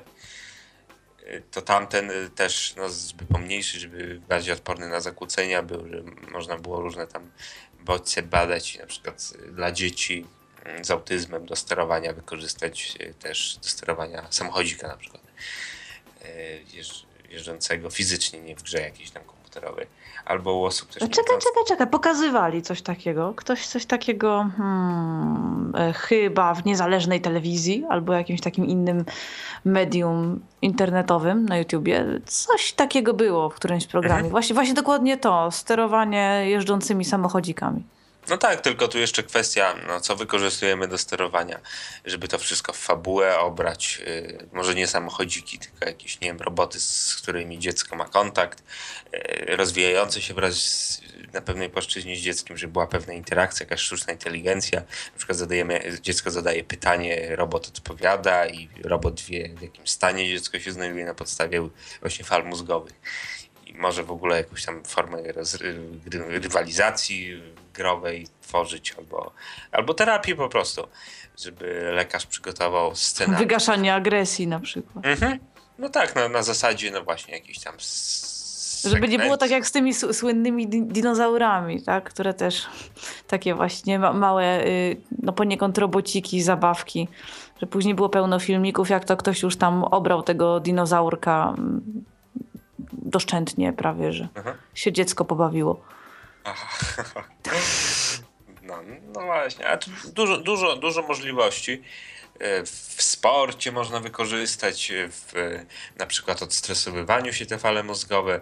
Na przykład siedzimy sobie w pokoju, jesteśmy zestresowani, to puszczamy sobie muzykę. Fale są analizowane i muzyka odpowiednio domo- modulowana albo komponowana na bieżąco, w zależności od naszego nastroju. O, jesteśmy... do nauki, do edukacji też można by wykorzystać w tym momencie. Możemy uchwycić, k- kiedy jesteśmy w stanie takiego relaksu, kiedy najlepiej mhm. przyswajamy. Edukacja, no języki na przykład to jest też dobra, dobra, dobra metoda, żeby uczyć się języków. Jeszcze okulary jakieś tam e, do rozszerzonej rzeczywistości włączyć i w ogóle mamy, mamy taki super system, który wie, w jakim stanie jesteśmy, jak zareagować. No tak samo właśnie w relaksacji. Są metody oczywiście muzykoterapii, ale można też właśnie taki biofeedback stosować, czyli monitorować stan organizmu, czyli tu fal mózgowych i komponować na bieżąco piosenkę na kanwie nastroju, który teraz mamy. Jesteśmy zdenerwowani, nie, piosenka może odzwierciedlająca nas nastrój albo jakaś relaksująca, tutaj w zależności oczywiście od, od, od tych metody, trzeba psychologa byłoby albo psychoterapeuta zapytać. Czyli tutaj właściwie możliwości nieograniczone. Czy to w ogóle można połączyć też wszystko, sztuczne oko z falami mózgowymi, wtedy sterowanie tym urządzeniem odbywało się na zasadzie, nie wiem, pewnych wyobrażeń, ale to jest dalsza perspektywa jeszcze odległa. Ale ciekawe właśnie, bardzo fajne. No tylko na przykład jeszcze teraz ograniczające bardzo są elektrody, bo żeby to w takim codziennym użytku było stosowane, no to, to musi być wygodne. Raczej mało kto wyobraża sobie, żeby smarować specjalnymi żelami skórę, która po jakimś czasie zacznie też piec mocno, bo to są... Wracamy do tych chipów nieszczęsnych. No właśnie. I, i będą może niektórzy, bo, bo na zewnątrz to ciężko stosować, ale żeby wszczepić taką płytkę do mózgu yy, bezpośrednio przylegającą, no to, to już jest coś. To, tutaj możemy później przez budujcie połączyć z taką płytką i nie wiem, telefonem myślami sterować. Co jest technologicznie możliwe. No już nawet teraz tymi prymitywnymi elektrodami, co, co to trzeba sole fizjologiczne do wacików wlewać albo srebra specjalne stosować. Przecież kto będzie na co dzień z srebrem w głowie chodził, w, w, z pastą ze srebrem. To strasznie piecze, jak się dwie godziny ponosi. No to nikt prawie, żeby, żeby z telefonem starać. No to nie ma sensu, ale może kiedyś będą elektrody bezpośrednio wszczepiane, poszerzające możliwości naszego umysłu. To właściwie będą protezy umysłu, bo taka elektroda nie dość, że czyta nasze sygnały, no to też dostarczy pamięci na przykład, albo różnych wrażeń. Już teraz na szczurach to się robi. Szczura...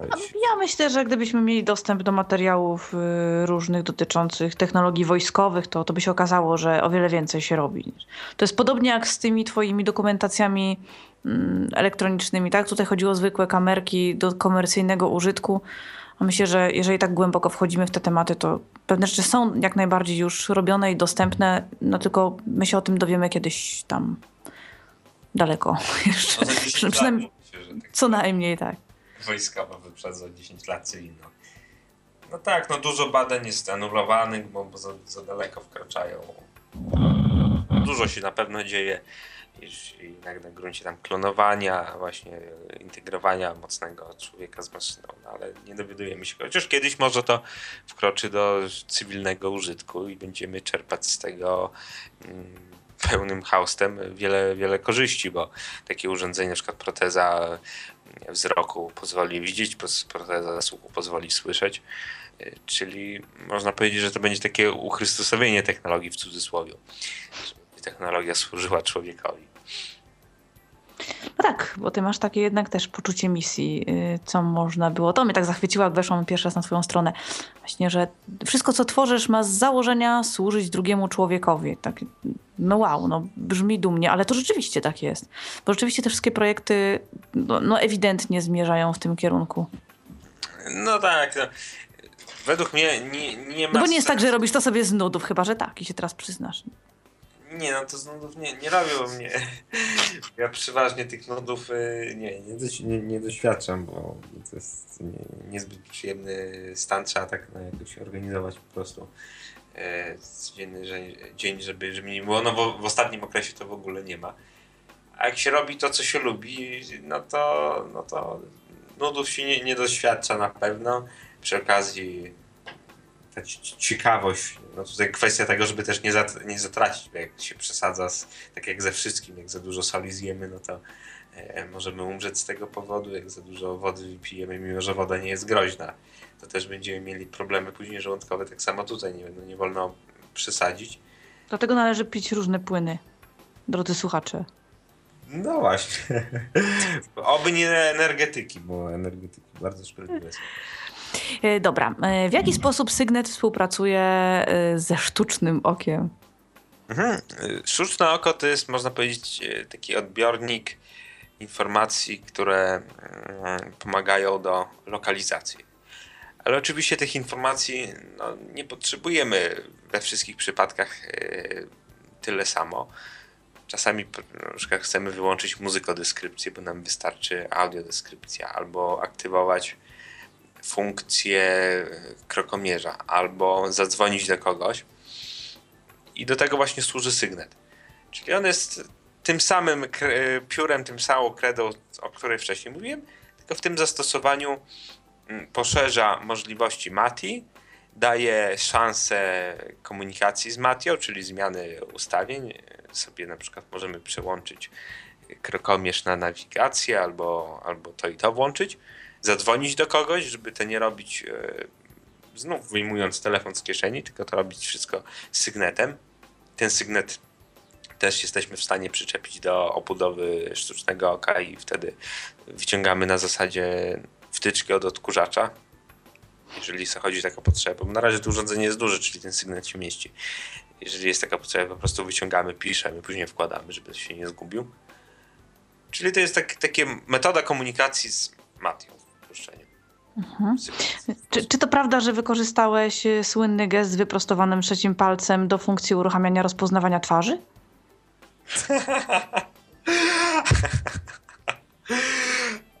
Nie wiem.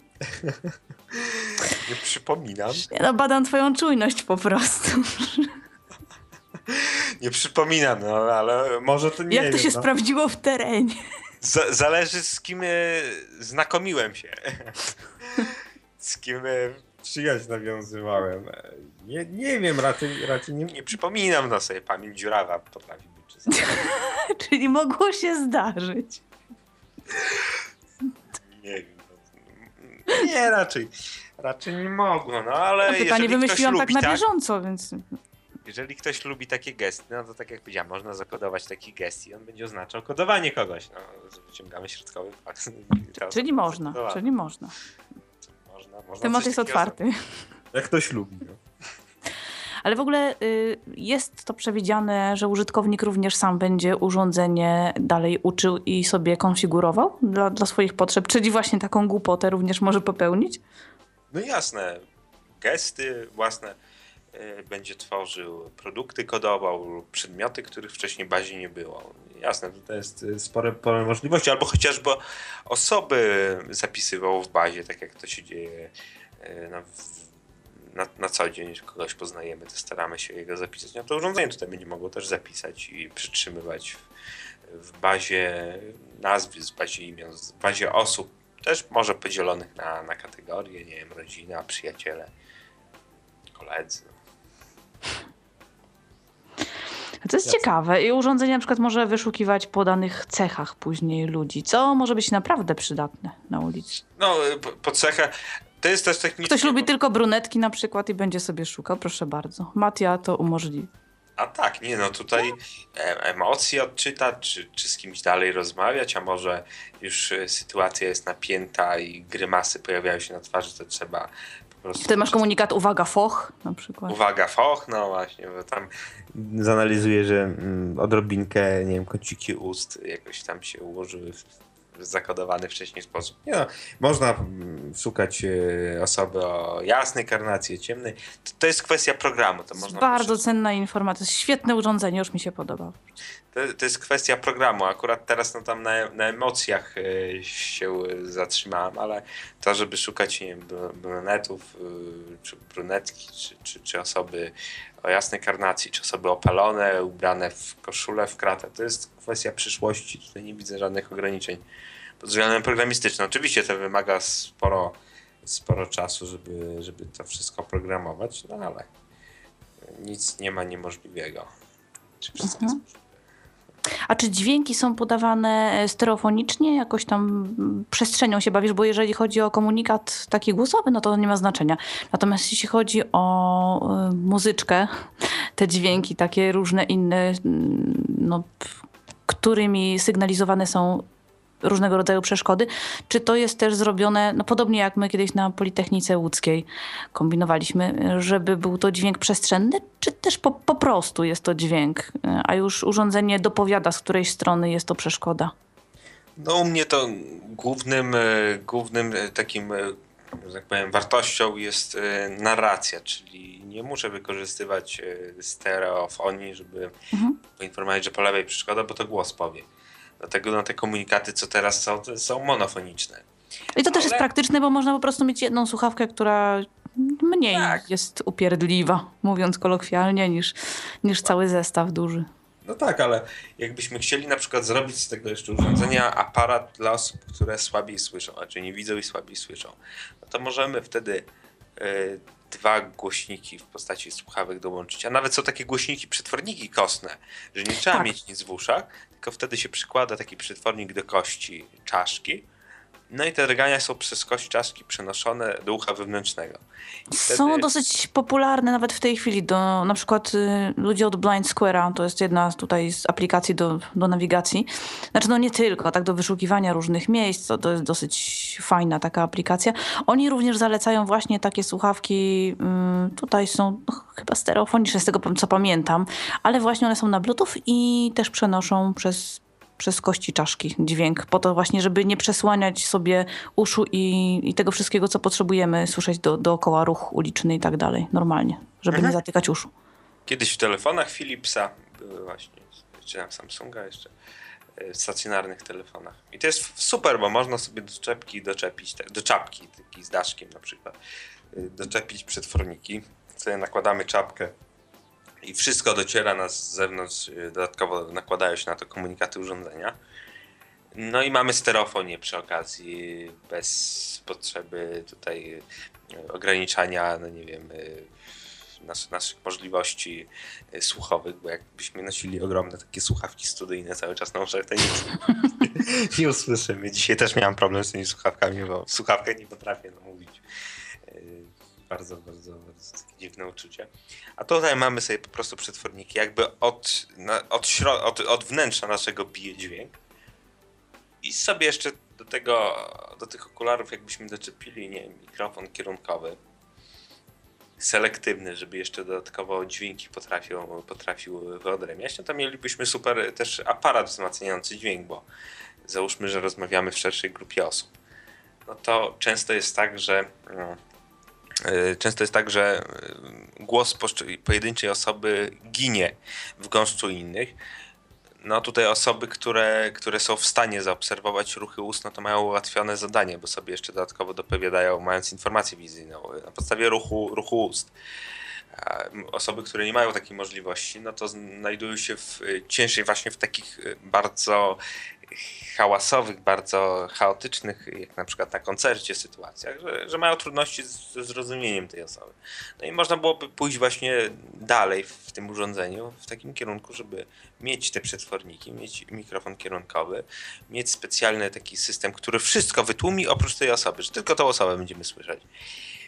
No i tutaj we współpracy na przykład z jakimś wydajnym translatorem, gdzie no, to się rozwija coraz mocniej już te urządzenia, już w tym roku chyba nawet będą dostępne, akurat nie jeśli chodzi o język polski, ale takie bardzo wydajne translatory działające w czasie rzeczywistym, które mają no, znacznie poprawić komfort rozmowy z osobami nieznającymi wzajemnie swoich języków. Mhm. Pionierem no to, Google jest tym. Też tak, tak, ale tutaj też by można było coś takiego wykorzystać, bo na pewno ułatwiłoby to.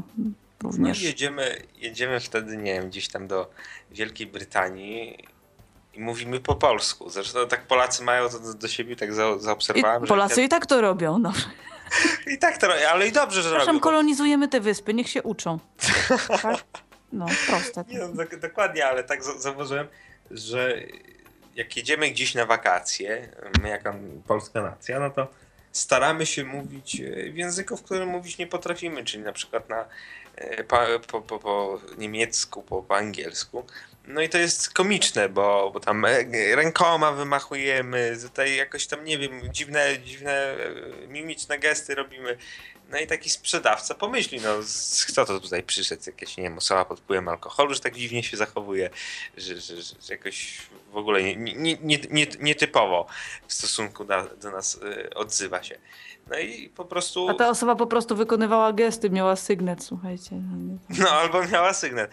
E, ale nawet mając sygnet, lepiej mówić chyba po polsku stanowczo, to ta osoba przy kasie w sklepie, na przykład w którym kupujemy chleb, będzie miała mm, po, po, poczucie albo, albo wyrzuty sumienia z tego powodu, że nie zna języka polskiego, yy, tylko angielski.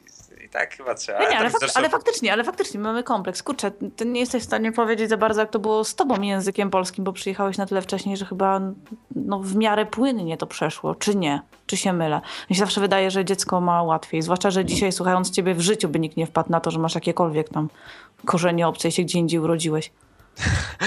Nie, no jak wyemigro- wyemigrowałam po trzydziestce, no to trudność jest, to jest trudność, to, to cały czas, a zwłaszcza, że angielski, którego nawet mogę się uczyć, zupełnie inaczej brzmi niż angielski północnoirlandzki. Aha, no tak, no i ciężko się przygotować przed taką, takim wyjazdem w kraju, w którym normalnie się żyje, bo... Nie da się, nie da się, sami nie nauczyciele, da się. Ludzie, na którzy naprawdę tłumaczę, też, też mają problem, mm, też no mają właśnie. Kłopot. I ci, co uczą czasami nas w szkołach języków, yy, sami tych języków nie znają. Tylko no to już kompletnie. To już. Nauczyli na pamięć. Słuchajcie, mamy pierwszy telefon. Danuaria się do nas dodzwoniła. Jakim sposobem telefon, jak telefon podobno nie działa? Telefon na Skype'ie. A, na Skype'ie. tyflopodycast kropka net działa, a Danuaria nie lubi Skype'a, ale mimo to zadzwoniła do nas. Tak, dobry wieczór. Dobry wieczór. Wieczór, cześć. E, cześć. Zadzwoniłam, bo wreszcie mam okazję po raz pierwszy powiedzieć komuś prosto w twarz, że obiecuje nam gruszki na wierzbie. Było już y, słoneczne okno, telefon S I U, jakieś bransoletki wykrywające przeszkody, prote, projektowane. Ale przecież w ogóle Petros tak, nie brał w tym udziału, ani w słonecznym oknie. Tak, ja oknie. Wiem.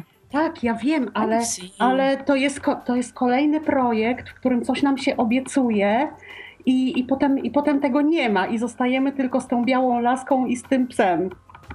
Tak, ja zawsze na przykład podkreślam, bo ja nigdy deklaracji nie składałem, że tak jak na przykład C I U, że za pięć miesięcy będzie gotowy projekt. Ja jestem obecnie studentem, studentem i praku, pracuję naukowo. To jest projekt naukowy, projekt, który zamierzam w dalszych latach rozwijać.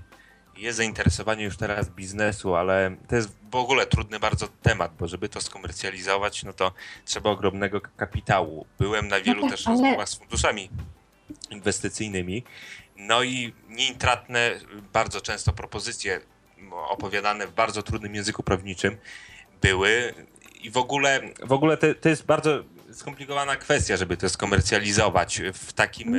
Czy żeby projekt badawczy no tak, stał ale... się projektem komercyjnym, po prostu trzeba mnóstwo tak. kasy, na co zwyczajnie uczelnia nie... No, pff, no ja nie mogę powiedzieć w tym przypadku.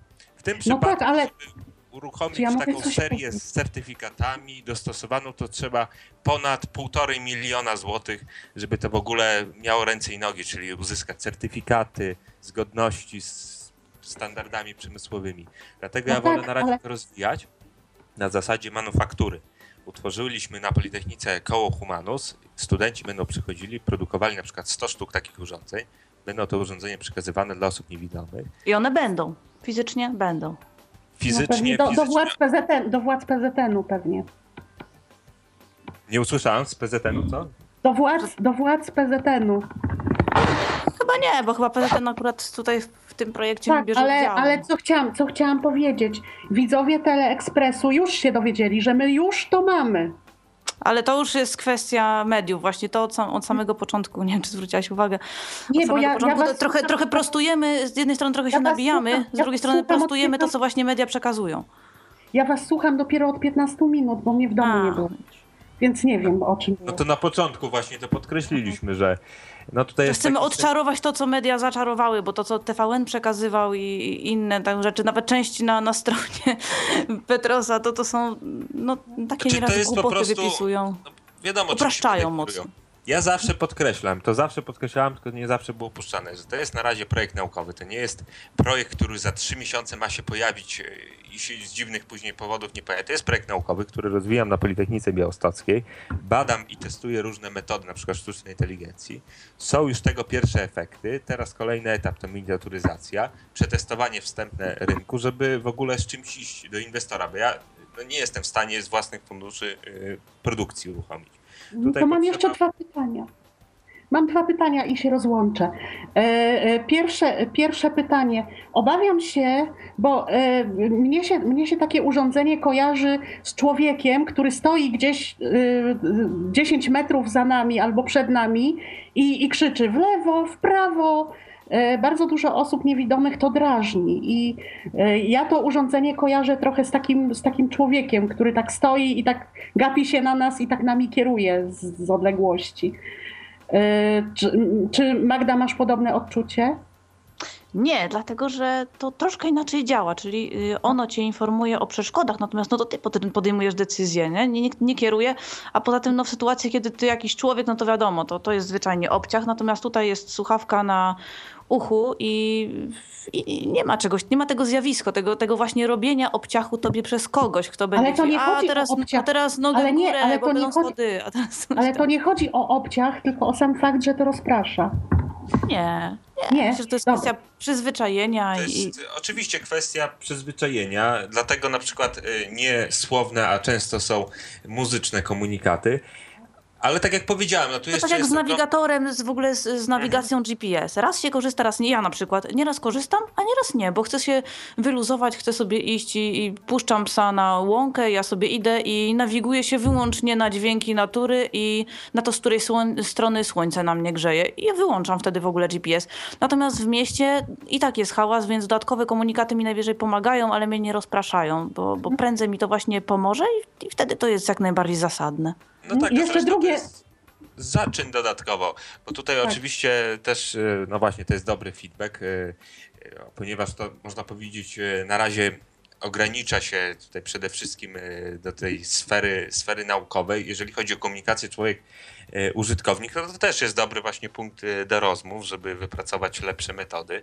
To nie jest jeszcze gotowy projekt. Można tysiące rzeczy zmienić. Można w ogóle, nie wiem, tylko Więc konstruktywna, na przykład, konstruktywna krytyka też jest mile widziana, bo rozwija w tym momencie tak, projekt. I drugie, drugie pytanie do Piotra, typowo kobiece. Czy będę mogła na przykład sfotografować bluzkę lub spódnicę i to urządzenie mi powie, że ona ma konkretny wzór? Bo w tej chwili jest tak, że jest kolor test, ale kolor test mi mówi konkretnie y, kolor tego, co ma dokładnie pod sobą. Y, czyli wzory mu się zlewają, tam... Y, y, a ja bym chciała na przykład wiedzieć dokładnie, że nie wiem... Ta czy to jest kratka, czy wzór kwiatowy? Czy no, no, na przy, no na przykład. Mhm. No to ja teraz na przykład, jak uczyłem sztuczną inteligencję, która jest w urządzeniu rozpoznawania kształtów, no to też jest baza różnych wzorów.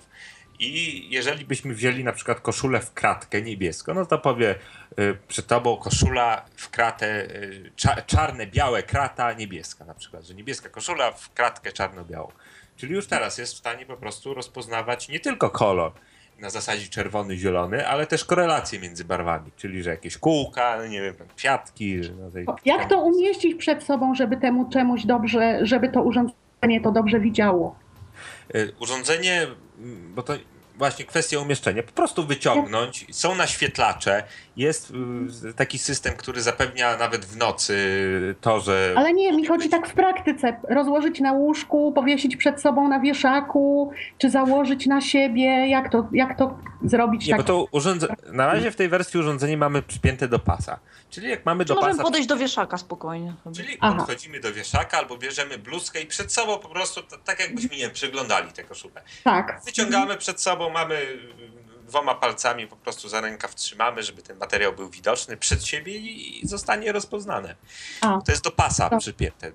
Ale oczywiście dobrze. To jest prototyp, jeszcze bardzo wczesna prototypu, wersja prototypu, ja to zawsze podkreślam też. To nie jest jeszcze gotowe rozwiązanie, bo chociażby to, że przy pasie trzeba nosić, to, to może być kłopotliwe. Na pewno już produkt końcowy musi być mniejszy, bardziej energooszczędny, szybszy. Ja to też podkreślałem, że szybszy. W postaci na przykład spinki jakiejś do bluzki. Ale to jest jeszcze bardzo odległa perspektywa i tutaj jest wiele, ja już nie mówię o finansowych ograniczeniach, ale też technologicznych. Ja na początku audycji mówiłem, że za rok nowa generacja smartfonów się pojawia i to też będzie ten fakt można wykorzystać, żeby szybciej informacje liczyć i nie trzeba było czekać na sekundę na interpretację tego, co przede mną jest, tylko szybciej to się działo. No bo to jest dalej Dzięki. urządzenie współpracujące. Dzięki wielkie. Mam, nadzie- mam nadzieję, że kiedyś będę mogła o testach y, osobistych tego urządzenia napisać u siebie na blogu i niekoniecznie krytycznie. Zapraszam na pewno do kontaktu.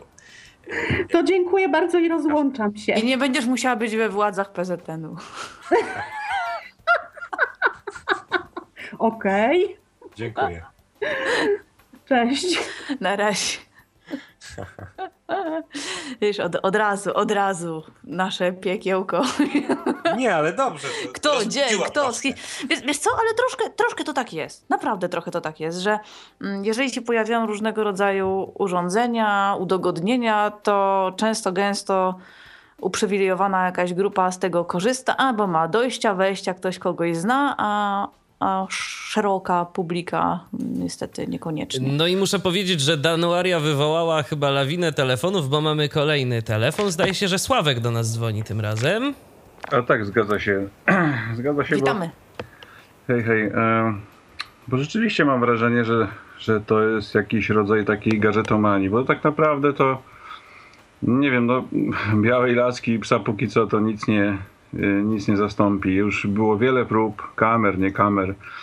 Poza tym myślę, wydaje, że tu jest dużo przesady, na przykład w tej sztucznej inteligencji. No po cholerę komuś analizować na przykład ubranie pod kątem wzoru i koloru, jeżeli się nie widziało. No przed chwilą właśnie Danuaria chciała. Jeżeli się, no moment, moment, moment, moment. Jeżeli się nigdy nie widziało, to i tak człowiek jest tutaj skazany na osobę widzącą, jeśli chodzi o dobór w ogóle tego wszystkiego, żeby wyjść na ulicę i nie wyglądać jak idiota.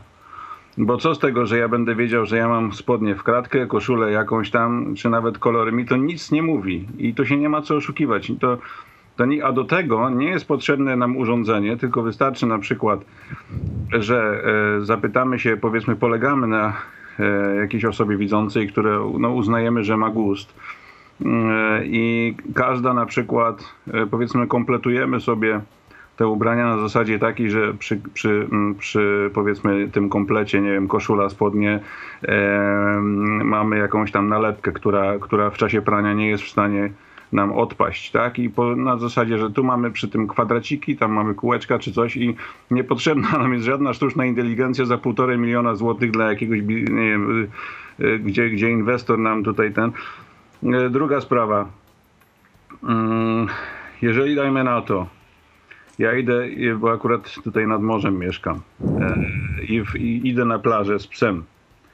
Żadna sztuczna inteligencja mi go nie zastąpi.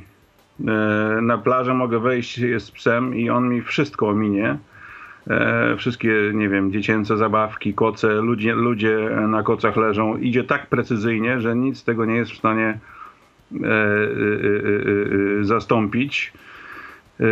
Wszelkie doły jakieś tam w piasku, no bo często to dzieciaki zostawiają takie, takie powiedzmy nawet, nawet potężne doły czasami są gdzieś nad samym brzegiem. Też ten, ten pies no, doskonale to wyczuwa. Czy na przykład gdzieś takie labirynty czasami są, że się przechodzi między zaparkowanymi gdzieś autami, tak? I to trzeba przebrnąć przez to, czy, czy nie wiem, chodzenie po parku. I, a jakieś takie rzeczy jak rozpoznawanie twarzy czy coś, no, no to po cholerę to komu, naprawdę. To, są, to, to jest gadżeciarstwo. No, no, trzeba się nad tym dobrze zastanowić. To jeżeli ja na przykład idę z białą laską, to mnie nie interesuje, jaka przeszkoda jest przede mną. Mnie interesuje, czy ona jest, czy jej nie ma. To jest multum informacji, które są zbędne. To trzeba po prostu ograniczyć do minimum, bo to jest, to jest i tak stresujące, a jeszcze, a jeszcze teraz zawracać sobie głowę, co to jest, gdzie to jest, czy tak, czy tyle stopni, czy taki kąt, czy lewa, prawa. Poza tym słuchawka na uchu zakłóca nam bardzo mocno akustyczny obraz tego, co się dzieje dookoła nas i powinna być na zasadzie takiej, jak na przykład ewentualnie są te jedyne słuchawki dobre, które są w tej chwili, no to jest a, przewodnictwo kostne, tak? Gdzie jest całe ucho odkryte. To jest cholernie ważne. Więc ja nie wiem, czy, czy w ogóle czy to czy, czy, czy ty ogólnie to te, na przykład masz jakiś feedback albo zacząłeś w ogóle od tego, żeby zaangażować osoby niewidome i żeby dostać feedback, co one w ogóle chcą. Bo tak naprawdę to, to, to że na przykład to trafiło już ta informacja do T V N-u czy do jakichś innych mediów, to to też nie jest tak, że, że to trafiło bez twojej wiedzy i zgody. No, musiałeś się na to zgodzić, więc po, po co robić rozgłos, jak ani nie wiadomo, co z tego będzie.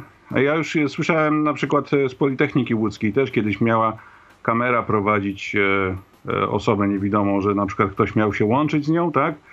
I teraz masz kamerę na, na, na, na, na powiedzmy gdzieś tam na, na wysokości piersi w, w tym, w telefonie komórkowym, czy, czy, czy, czy powiedzmy w jakimś innym pudełeczku. No i ta osoba miała widzieć tam przy komputerze, czy przy smartfonie, gdzie ty idziesz. I, no i też oczywiście to no, nie, nie wypaliło. To, to był nawet dobry pomysł, ale to widocznie jeszcze nie ten czas. A ja po prostu uważam, że trzeba po prostu no, najprościej, jak najprościej. To, to, to nie, nie można komplikować sobie życia. No, przez, przez nie wiem, no jeszcze może E E G, czy, czy nie, Bóg wie co. No, no, no, rozmawiacie o czymś, co jest jakąś taką futurologią, która wydaje się zbędna. No, póki co biały kij i pies to jest w ogóle, to są rzeczy, właśnie o to chodzi, że one przez swoją prostotę Przez swoją prostotę. Nawet można by było uprościć na przykład mm, powiedzmy to rozpoznawanie przeszkód do, do białej laski, która może być tradycyjną białą laską, a jak chcemy, możemy wykorzystywać ją na takiej zasadzie, że nie musimy ją machać. To to by było bardziej ciekawe, że nie musimy iść i na zasadzie prawa noga do przodu, laska w lewo, lewa noga do przodu, laska w prawo, tylko po prostu trzymamy ją przed sobą. I na tej lasce po prostu by były czujniki, które by informowały nas, powiedzmy, do wysokości głowy o przeszkodzie, ale nie co to jest, że to jest słup, że to są drzwi, że to jest człowiek, dziewczyna, nie wiem, blondynka. Nie, nie, nie, ale chodzi o to, że wiesz co, ważne są uskoki terenu i to jest bardzo ważne. I to no, musi no nas... jeśli chodzi o to, to jakieś dziury, wyrwy na podłożu, to nie, to, to raczej jest zawodny właśnie, ten system. No i, I dosyć, dosyć mocno akurat, no to przynajmniej co jest wyprodukowane. Ale no co, bo, bo tyle ma, wątków zostało poruszonych, że chcielibyśmy być, się odnieść też. Się, musi być biała laska taka, że na przykład ja sobie idę i jestem pewien, że nie muszę nią macać i wtedy ona mnie poinformuje, że na przykład jest, jest jakaś dziura, jakiś uskok jest. To mnie nie interesuje, ja sobie to, spa- ja sobie to sprawdzę. Ona nie musi mnie in- informować, nie wiem, dźwiękiem albo mówić mi, no uważaj, tu są schody, czy tam jest jakiś kamień. No to w ogóle to dla osoby niewidomej nie jest istotne. No dobra, a użytkownik psa powie, te... że, że a po cholerę w ogóle biała laska, skoro ja idę z psem i nie używam białej laski. Nie? Więc no, punkt widzenia zależy od, od nie, bardzo indywidualnych pies, też potrzeb. Ja powiedziałem pies i, i, i laska to są, to są dwie ważne rzeczy. Poza tym y, chodzenie z psem... Y, Wcale nie, nie, to nie jest tak, że, że nie, nie możesz mieć białej laski ze sobą. Ty musisz ją mieć, bo to może być czasami... Ale wiele osób używa, a druga część nie używa na przykład. I oto są kłótnie niesamowite od wielu, wielu lat. Znaczy powinny Czy... mieć przynajmniej, powinny mieć przynajmniej tak. w kieszeni, tak? I oczywi- mieć w kieszeni. Tak, i, oczy- i oczywiście każda ze stron ma rację, ponieważ no, dla każdego jest najwygodniejszy ten sposób, który dla niego jest najbardziej sprawdzony i bezpieczny. Także pytanie podstawowe i zasadnicze, czy, czy, czy zrobiłeś to w ten sposób, że na przykład dałeś gdzieś na jakichś listach dyskusyjnych pytanie, co wy oczekujecie jako osoby niewidome i żebyś się z tym skonfrontował najpierw, a nie zaczynał od projektu, T V N-u, Polsatu i tak dalej, bo to znowu brniemy w taką uliczkę, gdzie mamy zdolnego młodego człowieka, który, który powiedzmy dostanie jakieś granty, a, a, a niewidome osoby potem i tak tego nie będą używać, i tak tego nie będą używać. To tyle. Jeżeli chodzi o opinie, no to przede wszystkim opinie zdobywałem na różnych tam targach Reha for the Blind, w Białymstoku, Fundacja Audiodeskrypcja, tutaj konsultowałem pewne kwestie. I oczywiście ma pan rację, że to urządzenie jest uzupełnieniem laski, białej laski, ponieważ no nie da się tej laski zastąpić chociażby z tego powodu, że to jest jednoznacznie identyfikujący osobę niewidzącą element. I na przykład kierowca... Wymagany przez prawo zresztą w ruchu drogowym. Dokładnie. Kierowca wie, że ma do czynienia z osobą niewidzącą, że trzeba na przykład zwolnić. I nie da się zastąpić laski, to jest poszerzenie możliwości tej laski. Yy, dlatego nigdy z tej laski lepiej nie rezygnować, można budować yy, uzupełnienia. I przechodząc do pierwszej ke- kwestii, ja tak sobie pozapisywałem tutaj na kartce. Tak, ja, ja już też właśnie byłem cały, cały ale super, nie, ale super właśnie, bardzo dobrze. Dzwoni ktoś zupełnie z drugiej strony, mówi, a po cholerę właściwie komu, nie? A dla, a, dla mnie to, a dla mnie to jest wybitnie interesujące, bo w życiu bym nie pomyślała, że po cholerę, więc tym lepiej właśnie, że, że Sławek zadzwonił. To jest, to jest bardzo subiektywne, bo w zależności, prawda, od konkretnej osoby, od doświadczeń, no to inne potrzeby ta osoba ma. Przecież to I jest tak... jak najbardziej również przedstawiciel środowiska, więc super, że zabrał głos. Mhm. Odnosimy się. I tak odnosimy się. Punkt pierwszy. Yy, gust. I po co rozpoznawać kolory, że to jest niemożliwe? Możemy mieć osobę, która nam wcześniej to dobierze. Oczywiście gust jest sprawą indywidualną, ale gust to nic innego jak pewne relacje między, nie wiem, kolorami, wzorami. I te relacje da się sprowadzić do prostych schematów.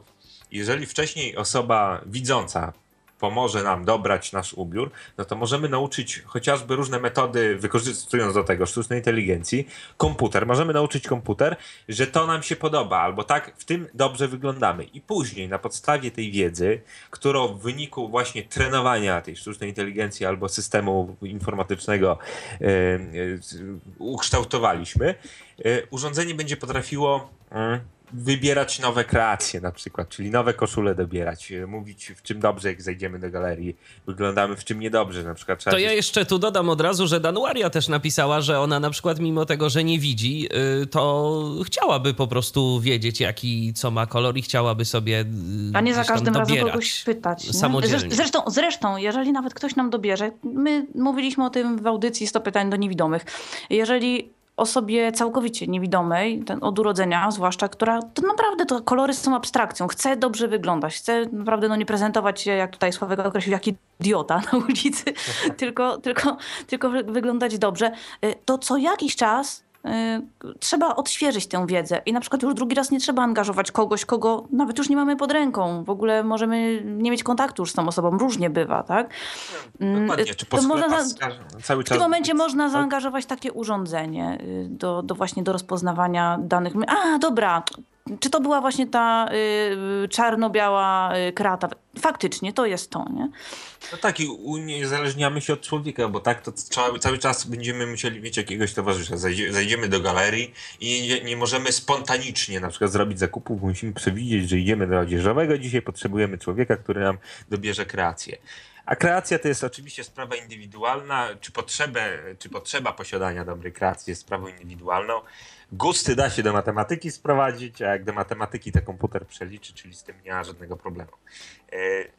Drugi punkt, no to uzupełnienie laski. To już powiedziałem, że nie zastępujemy laski, tylko uzupełniamy laskę, białą laskę. Nawet można powiedzieć, że biała laska jest ważniejsza od tego urządzenia, bo urządzenie może w każdej chwili się zepsuć albo się wyładować. Tak zawsze dobrze mieć coś sprawdzonego, coś, coś analogowego, coś pewnego. Pies, co jest trzecia kwestia, że pies nie zastąpi. No to nie, pies, że, psa nie, że psa nie zastąpi. Że psa nie zastąpi urządzenie. Pies też w wyniku nauczania tego psa i treningów posiada takie umiejętności, które umożliwiają orientację w otoczeniu. I w zasadzie działa na podobnej zasadzie jak to urządzenie, czyli uczy się, co dobrze robić, czego, czego lepiej nie robić, czyli na przykład nie wchodzić na, na autostradę, bo, bo to jest zakazane. Czyli podobnie jak psa można tę sztuczną inteligencję wytrenować i oczywiście niektórzy lubią mieć jakiegoś żywego towarzysza, ale może niektórym... Niektórzy nie mogą, a niektórzy nawet nie powinni. Zresztą zbyt nie powinni, oczywiście. I może na razie jeszcze nie przegoniliśmy możliwości percepcyjnych psa. To jest kwestia przyszłości, ale... Bo to na razie urządzenie jest mocno ograniczone. Może pies być lepszym rzeczywiście y, towarzyszem podczas y, podróży po mieście chociażby, bo urządzenie jak to urządzenie zawsze się pomyli, chociaż pies też może się pomylić, ale jest mniejsze prawdopodobieństwo, prawdopodobieństwo y, tego. Aż to nie ma zastąpić, tak? Ma być oprócz, a nie zamiast. Nie zamiast, dokładnie, to jest poszerzenie.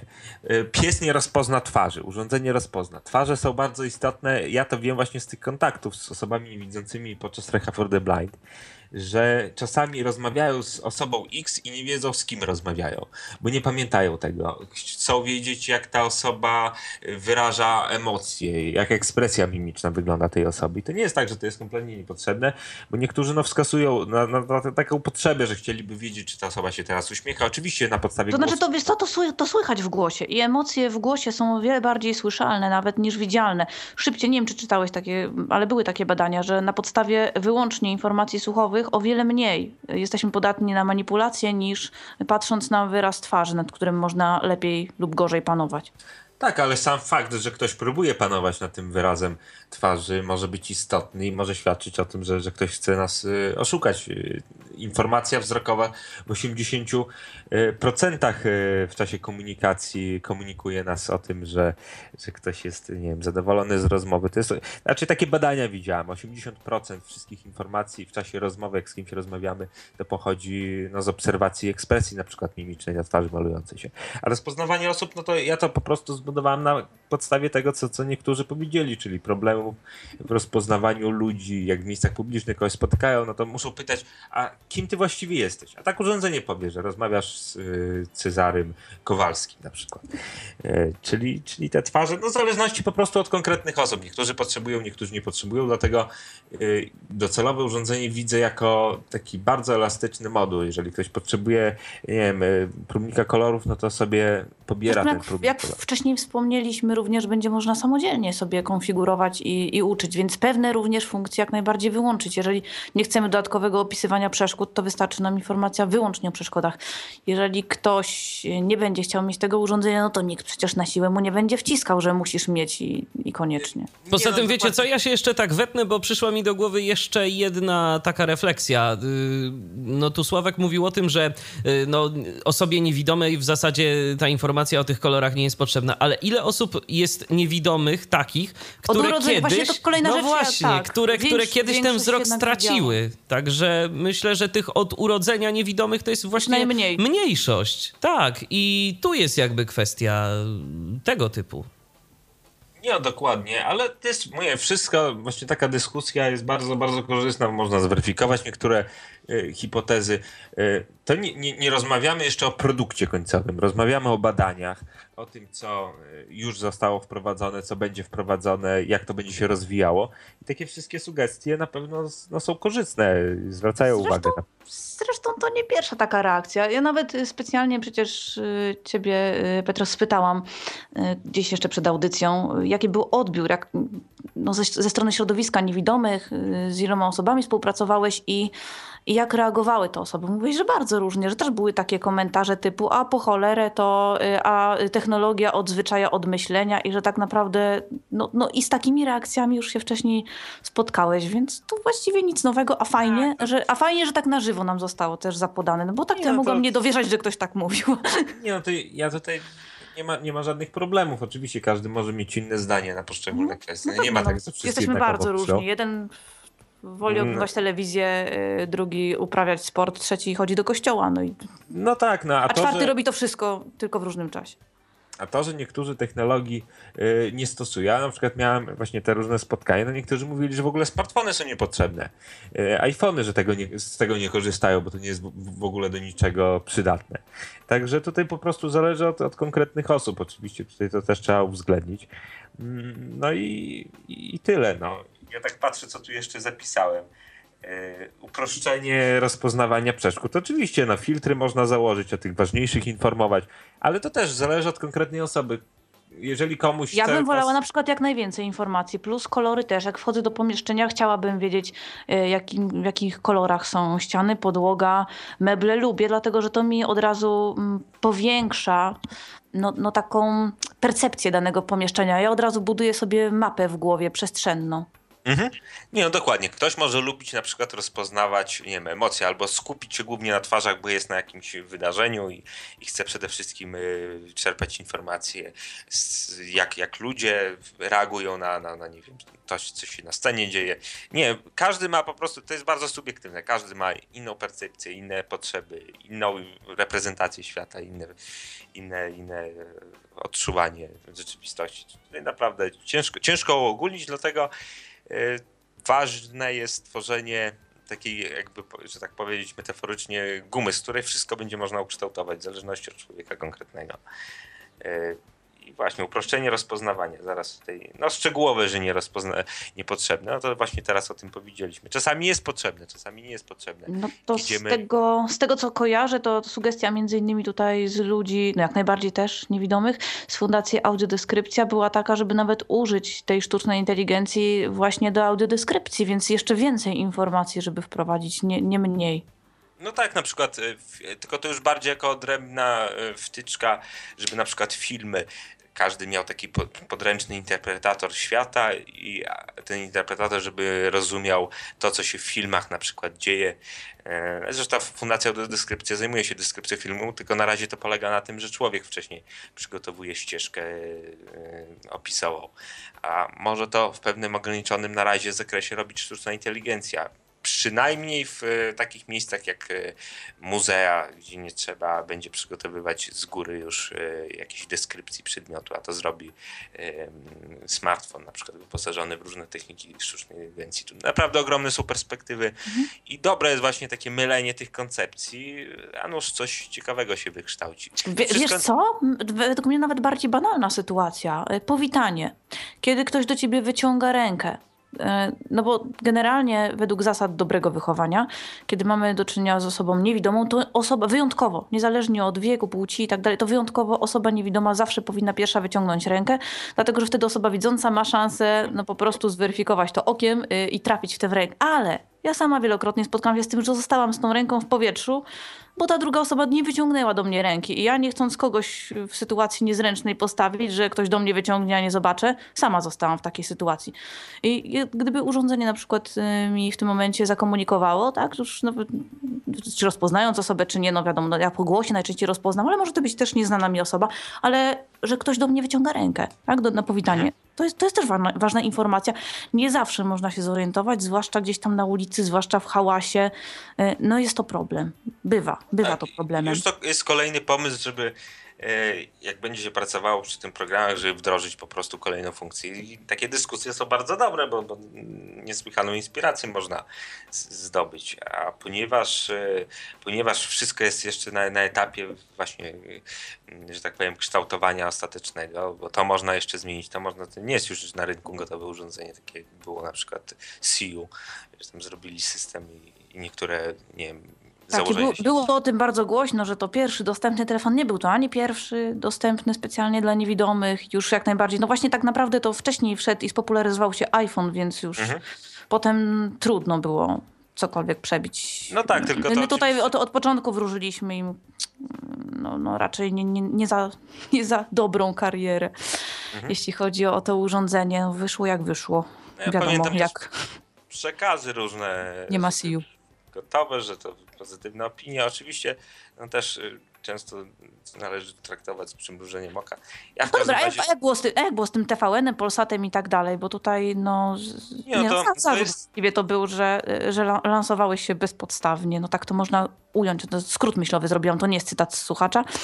Tylko, że dlaczego zgodziłeś się na opisywanie tego urządzenia, popularyzację, skoro tak naprawdę jeszcze tego nie ma i nie wiadomo, jak osoby niewidome reagują. No, znaczy wiadomo, wiadomo jak, tak? Już na to odpowiedzieliśmy. Natomiast skąd, skąd te media, dlaczego na tym etapie? Mhm.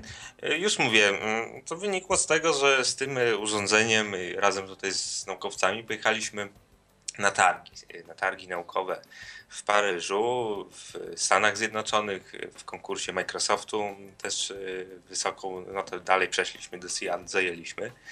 I tam było to oceniane jako rozwiązanie naukowe. I właśnie jako nau- rozwiązanie naukowe to było przedstawiane w różnych mediach. Mhm. Nie jako gotowe urządzenie. To zresztą tam nigdzie nie przypominam e, informacji, że to już było powiedziane, że to już jest na rynku albo za niedługo będzie na rynku. Jako urządzenie naukowe i to właśnie te konkursy, że tak powiem, wygenerowały zainteresowanie, czy M I T Innovation Standard trzydzieści pięć. E, bo tam w tych konkursach no, na przykład liczy się też ujęcie technologiczne. Jak ja to zrobiłem, że ta sztuczna inteligencja potrafi interpretować. A ponieważ na tamtym etapie, gdzie ja opracowywałem te metody, to pomyślałem, żeby też połączyć właśnie z, i nakreślić przy okazji problem niewidzenia, połączyć to z różnymi systemami wizyjnymi, które mogą stosować osoby niewidzące, przy okazji wspierając inne osoby, no to, no to właśnie to połączyłem i, i z, tego, z tego się wzięło, bo tutaj o tyle, o tyle unikalne jest rozwiązanie, że wykorzystuje tak zwane no, głębokie sieci neuronowe, temat bardzo na topie, teraz wszyscy, wszyscy się rzucili, czyli coś takiego, co, co zastępuje w pewnym sensie mózg ludzki. I to właśnie, nie no, dlatego, ponieważ taka metoda, tak to, tak to działa, nigdy nie przedstawiałem jako produkt, mówiłem, że to jest na etapie badań i to podkreślałem, że to na etapie badań i nie wiadomo, kiedy już będzie na rynku to urządzenie i jak się ta sprawa potoczy w ogóle komercjalizacji, bo jak na razie no to, no to bardzo, bardzo wyboista i kręta jest ścieżka. I w najbliższym czasie też nie spodziewam się, że będę wchodził w różne tutaj spółki z funduszami i tak dalej. Na razie to się ogranicza do, do badań, do modyfikacji koncepcji. Właśnie takie rozmowy też sporo pomagają, bo otwierają różne ścieżki. No i będziemy testowali, będziemy wdrażali nowe technologie, bo też nie ma co się zamykać. Technologia się rozwija, tego nie da się po prostu odciąć od, od życia. Cały czas technologia się pojawia i tylko kwestia, żeby kształtować tę technologię, aby wspierała człowieka. No i to właśnie tutaj na Politechnice na razie sam robię, dlatego to tyle czasu zajmuje. Za niedługo będziemy w ramach koła też, też działać i badać. A co z tego wyniknie? Dlatego ja żadnych obietnic nie chcę składać. Tak jak na przykład tam w przypadku tych starych urządzeń kiedyś oglądałem, że obietnica, że to się pojawi, że tutaj wszystko super. No ja tak, no bo to faktycznie w tym momencie byłyby te gruszki na wierzbie, o których Danusia mówiła, tak? Że jeżeli byśmy obiecali, że wow, już na jesień będzie. Ja od tego, tego staram się unikać, bo co później jesień nastanie i nic nie będzie, bo okaże się, że, że nie wiem, inwestor wypadł, bo uznał, że, a przeważnie tak uznają, że tam rynek jemu nie odpowiada, czy coś takiego. Dlatego nic nie obiecuję, na razie badamy to, yy, miejmy nadzieję, że, że te badania już zresztą kończą się sukcesem, że to do końca zostanie doprowadzone. Tutaj w zależności po prostu od, od, od zespołu. Na razie ja to sam robię. Ja też mam bardzo ograniczone możliwości po prostu przyrobowe. Półtorej roku siedziałem, przez te półtorej roku nawet w technologii tak się zmieniło, że to, co teraz stosuję, no to, to jest zupełnie inne w, w tym roku i można zupełnie inaczej byłoby zrobić. Dlatego nic nie obiecuję. W Ale w ramach razie... manufaktury już powstaną jakieś. W tym roku jest szansa, tak, że, no, że będą to, pierwsze do testowania. To, to koło. I na początku, na zasadzie tutaj dobrze pan zwrócił uwagę, że uprościć i nie potrzeba tego wszystkiego w jednym urządzeniu. Dlatego tutaj można i nawet chyba wskazane na początku byłoby nie budowanie takiego bardzo złożonego bytu od razu, tylko skupienie się na poszczególnych takich odrębnych klockach, w cudzysłowie mówiąc kolokwialnie. I te klocki, na przykład ostatnio taki wpadł pomysł, żeby wyjąć z tego urządzenia te ultradźwięki i zrobić kosztujące dwadzieścia, nie wiem, czy nawet mniej złotych urządzenie, które będzie można przyczepić do butów i to urządzenie będzie po prostu te różne właśnie schody wykrywało i tego. To po prostu wyjmuje jedno z czterdziestu. I detektor przeszkód po prostu. No detektor przeszkód. Jest prostsze. Nie wymaga na pewno takiego zasobu pracy, takich środków niesamowitych, żeby to wszystko uruchomić. I w ramach manufaktury nawet sprawnie by... Od, bo to manufaktura to od września, zaraz jak studia, kiedy od października chyba rok akademicki się zaczyna, to wtedy właśnie studentów zwołuje i będziemy robili właśnie takie nożne, że tak powiem, nie wiem, wykrywacze przeszkód, wyjmując jedną funkcję z tego oka. I to chyba najlepsze, żeby na razie porozbijać, przetestując chociaż to opisywanie przeszkód chociażby, no bo po co nagle czterdzieści funkcji prowadzić? Można jedną, zrobić coś prostego, taniego i szybko, bo przy takim urządzeniu dużo czasu trzeba spędzić, a taki pojedynczy moduł, nie wiem, wymaga tam paru dni, żeby to oprogramować i, i wypuścić chociażby do sklepu Play, bo każdy ma prawie właśnie urządzenie mobilne, smartfon i mógłby przetestować. I to właśnie od września w ramach, w ramach koła, tam mamy jeszcze w sumie dziewięć w zanadrzu pomysłów innych dla osób też niepełnosprawnych. Tu ze środka zresztą z, zrobiliśmy ostatnio taki też syntezator, jak mowy, który pozwala komunikować potrzeby osobom na wózkach inwalidzkich. Czyli już pierwsze efekty konkretne są, osoby używają tutaj ze szpitala, nie, nie w Białymstoku, rozwiązania i teraz właśnie w ramach tej spółdzielni, żeby to oko jakoś na razie porozcinać na części, części przetestować, później wszystko jeszcze raz złożyć i już wiedząc, co się sprawdzi, co się nie sprawdzi, co, co ma sens. I właśnie takie rozmowy bardzo są potrzebne, bo już dzisiaj na przykład mam pewien ogląd, co jeszcze można byłoby zmienić, co zmodyfikować. E, e, oczywiście konsultowałem, e, konsultowałem do tej pory też z osobami niewidomymi i mam od nich opinię, ale to jak widać trzeba jakoś uogólniać. No widzisz, na przykład tutaj są zupełnie inne opinie, bo, bo ja na przykład jestem za najbardziej tą rozszerzoną wersją, za takim elektronicznym asystentem. Ja bym była najbardziej zadowolona, żeby te funkcje były jak najwięcej, jak najszerzej i żeby jeszcze dodatkowo można było to urządzenie uczyć, programować i, i dostosowywać do siebie. Więc y, dla mnie na przykład byłoby to o wiele bardziej atrakcyjne niż jakieś takie pojedyncze wyłącznie. Ja wiem, o co chodzi, tak? Że to łatwiej wyprodukować, łatwiej z tym wejść na rynek, osiągnąć no, już jakieś pierwsze, no również jak najbardziej zyski, które później, później można sobie zainwestować, no bo nawet spółdzielnia potrzebuje mieć jakieś dochody. To nie, nie jest tylko tak, że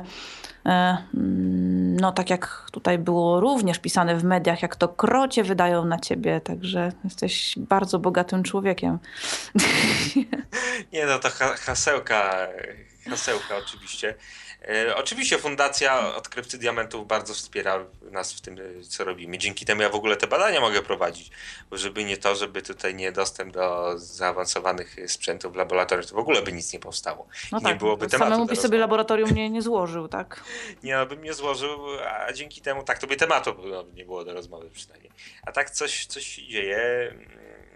Zakreśla się przy okazji pewne problemy, a nuż ktoś tam się zainteresuje, usłyszy i do współpracy dołączy, bo były takie przy, przykłady po tych ostatnich na przykład też informacjach i coś wspólnie się zrobi. No ja na przykład przeczytałam artykuł tak od rana przy kawie i natychmiast nawiązałam kontakt. No właśnie. I o pozytywny aspekt. A ja dzisiaj po tej audycji też mam wiele, wiele opinii, które po uśrednieniu można będzie po prostu zastosować i to jest, i to jest dobre. Właśnie te, takie wymienianie się żeby nie wprowadzić czegoś z kosmosu, żeby to wynikało z efektów po prostu opinii osób zainteresowanych, a nie to, że ja sobie wymyślam, a że sobie wymyślę z kosmosu pewne funkcje, zrobię urządzenie, to fajnie, jakieś tam... Oczywiście naukowo to czasami robi się takie rzeczy pod względem naukowym, ale to też do pozytywnych efektów, owoców prowadzi, ponieważ mogę robić coś bardzo w cudzysłowie kosmicznego, co nie ma osadzenia w rzeczywistości, ale przy okazji robienia tego coś bardzo kosmicznego wymyślę metody, które pomogą w bardziej takich przyziemnych kwestiach. I na przykład teraz jak robiłem to oko, no to też nauczyłem się, bo wcześniej nie umiałem, nauczyłem się właśnie tych różnych metod sztucznej inteligencji. I teraz już mając tą wiedzę, mogę w ogóle coś prostszego zrobić niż ten skomplikowany i niektórym niepotrzebny system i zrobić na przykład taką zapinkę do laski, która też będzie tam jakoś w ograniczony sposób opisywała wykorzystanie sztucznej inteligencji. Ja po prostu się uczę na razie. Ja po prostu jeszcze nie jestem rasowym biznesmenem, który tak jak firma Microsoft, to mogę też powiedzieć, że Microsoft nad głębokimi sieciami pracuje. W kwietniu upublicznili film z takich okularów, które też wykorzystują głębokie sieci neuronowe do opisywania przestrzeni. Czyli duży konkurent no, zaprezentował efekty swoich prac, no ale takiego Microsofta przygonić, przecież oni to mogą w miesiąc wszystko wprowadzić, mają taką kadrę, mają wszystko. No właśnie, bo ze słynnymi Google Glass, gdzie było bardzo głośno, głośno, głośno, po czym no teraz wiadomo. Ale, ale i to... Na... I będzie nowa wersja całkowicie przecież też. Ale, ale według mnie to jest pozytywne, bo to też poruszyło pewne dyskusje w niektórych kręgach. Niektórzy, niektórzy sobie podchwycili pomysł i też coś swojego zaczęli robić, jakoś się zmodyfikowali. Dyskusje o inwigilacji się poruszyły. Także, także to jest myślę, że, że dobre właśnie takie nagłaśnianie, bo żeby siedzieć no, w zamknięciu i w ogóle nie czerpać ani feedbacka, ani, ani nie, nie, nie publikować, no to nic w ten sposób się nie da uzyskać. Nawet takie wystąpienie może zachęcić, nie wiem, inwestora chociażby, a były właśnie propozycje. Biznes. No byle nie tak, że dziewięćdziesiąt procent dla inwestora, dziesięć procent dla ciebie, a takie propozycje były właśnie, najwięcej no były, tego typu. Ja, tych rozmów właśnie mhm. miałem no, bardzo dużo. Ale chociażby takie, że tak powiem, nagłaśnianie, czy tam na InPoście, czy coś takiego, no to właśnie powoduje, że biznesmeni piszą i oferują wsparcie. Później kwestia weryfikacji dobrego prawnika, bo prawnik jest potrzebny za sześć tysięcy minimum, żeby, żeby to wszystko zinterpretował. To jest, nie jest takie proste, że o, biznes coś zakładam i, i po miesiącu wszystko powstaje. To są umowy na pięć lat konstruowane, no kwestia oczywiście udziałowa i tak dalej, ale oprócz tego, że, że ta umowa za pięć lat to prawdopodobnie rynek się z- zmieni i to niesamowicie. No to też... A poza tym zależy w jakich kręgach ktoś zrobi badanie rynku na przykład, bo jeżeli spyta i, i, nie wiem, pięć na dziesięć osób niewidomych powie, a po cholerę nam w ogóle takie gadżety, no to okaże się, że rynku nie ma i to w ogóle jest niepotrzebne i nie powstanie na przykład. No I, nikt to, I nikt w to nie zainwestuje w tym momencie. No Według mnie to, jest, troszkę, trochę też jest tak, bo ja pamiętam jeszcze tę współpracę z Politechniką Łódzką. O, to przy okazji też odpowiem na pytanie. Akurat przy tamtym projekcie nie współpracowałam, o którym tutaj nasz słuchacz mówił, o tym zdalnym sterowaniu, więc tu trudno mi powiedzieć, jak się skończyło. Natomiast pracowałam przy innych projektach, między innymi przy tym, gdzie kamery zamontowane w okularach, przetwarz... to znaczy oczywiście komputer to przetwarzał, tak, ale zbierały obraz i było to przetwarzane później na dźwięki takie przestrzenne, które zresztą były też dopracowywane w odpowiedni sposób. Oczywiście po prostu były dwa kolejne granty, skończyły się te programy, no i zwyczajnie w świecie to utknęło. Nie, nie weszło na ścieżkę takie, taką komercyjną, nikt się więcej tym nie zajął, nie było kolejnego grantu.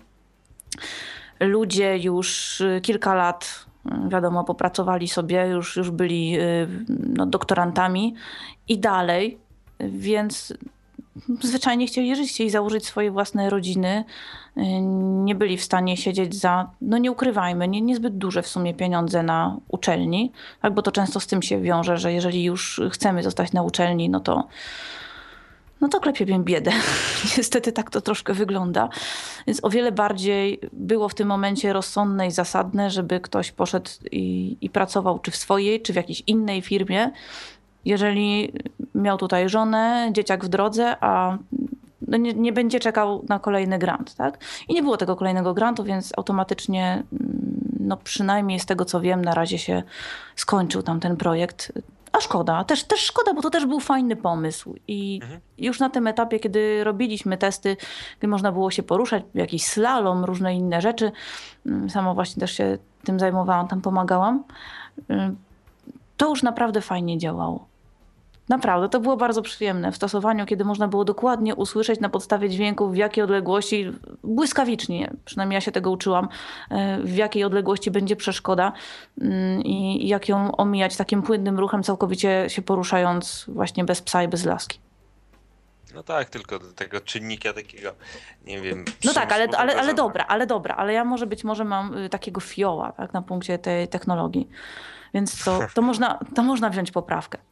No, ale mówię, że bez, bez zaangażowania oczywiście tam granty grantami, ale bez zaangażowania świata biznesu to tyle jest też problematyczne.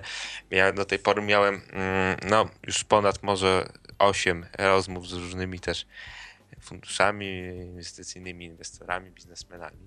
No to przeważnie one się skończyły na, kończyły po analizie rynku, czyli no, ci inwestorzy tutaj nie widzieli po prostu zbyt, zbyt wielu odbiorców. Mhm. Że w ogóle zbyt mało jest osób niewidomych. No? I A czyli no jeszcze szczególnie tych, do których celowane jest to urządzenie, bo jak wiadomo, no nie każdy będzie z tego korzystał. Mhm. Niektórzy, no trzeba przeanalizować byłoby pod względem też wieku, pod względem oczywiście liczebności, później wieku, bo głównie osoby młode byłyby zainteresowane takim rozwiązaniem. Z tego przynajmniej, co, co w internecie w statystykach wyczytałem, bo w inny sposób ciężko. I te zawyżane niektóre są statystyki. Z Poznaniem tam kiedyś z Polskim Związkiem rozmawiałem. No to pan powiedział, że, że mocno zawyżone. To co się mówi, że w Polsce sześćdziesiąt trzy tysiące, no to, to jest bardzo zawyżone. Niewidomych. A, no tak, poprawkę wziąć, jeszcze mhm. dziesięć procent z tego wyciągnąć i jeszcze dodatkowo. No tak, bo się okazuje, że, że później tych naprawdę niewidomych jest mniej, dlatego że bodajże, a teraz dokładnie nie pamiętam, może ktoś mnie poprawi, że jeżeli jest mniej niż pięć procent normalnego wzroku, to już można uznać osobę za niewidomą. Chyba tak jest. Ja nie jestem przekonana stuprocentowo, czy tak jest, ale, ale prawdopodobnie. No tak, wiem, że z szacun- szacunków, które robiliśmy, to osób niewidomych, które by mogły z tego urządzenia korzystać w Polsce, to, to jest około tam tysiąc pięćset osób. Czyli dla inwestora to jest y, nic, dlatego takie trudne są rozmowy z tymi y, inwestorami. Za granicą sytuacja ma się lepiej, ale tam kwestia dotarcia za granicą to są ogromne pieniądze. Jakoś reklamy przez różne oczywiście stowarzyszenia. No, zwłaszcza, że często tutaj, no tak jak w Wielkiej Brytanii, y, tak naprawdę żadna zewnętrzna firma tutaj nie wejdzie, jeżeli hmm. nie są dogadani z L N I B. Bardzo, bardzo trudno jest. No i to właśnie główny czynnik, dlaczego dużo się mówi, a rzadko kiedy produkty, jak powstają produkty, to często padają. Bo żeby to było masowe, że tak powiem, urządzenie, to tutaj na pęczkach można byłoby policzyć po prostu liczbę, zliczyć tych inwestorów, którzy by w to weszli z intratnymi warunkami, wszystko by, by jakoś tam wypaliło. Ale tutaj rynek, rynek jest specyficzny i dlatego świat biznesu tak reaguje. Dlatego zresztą przeszacowania niektórych, niektórych instytucji czy tam firm, startupów spowodowały, że te startupy musiały zwinąć interes po kilku miesiącach, bo okazało się, że źle przeliczyli, źle obliczyli rynek. Inwestorzy dlatego na to zwracają uwagę i dlatego takie, a nie inne propozycje składają, bo to jest inwestycja o ogromnym stopniu ryzyka. I, i no tyle właśnie.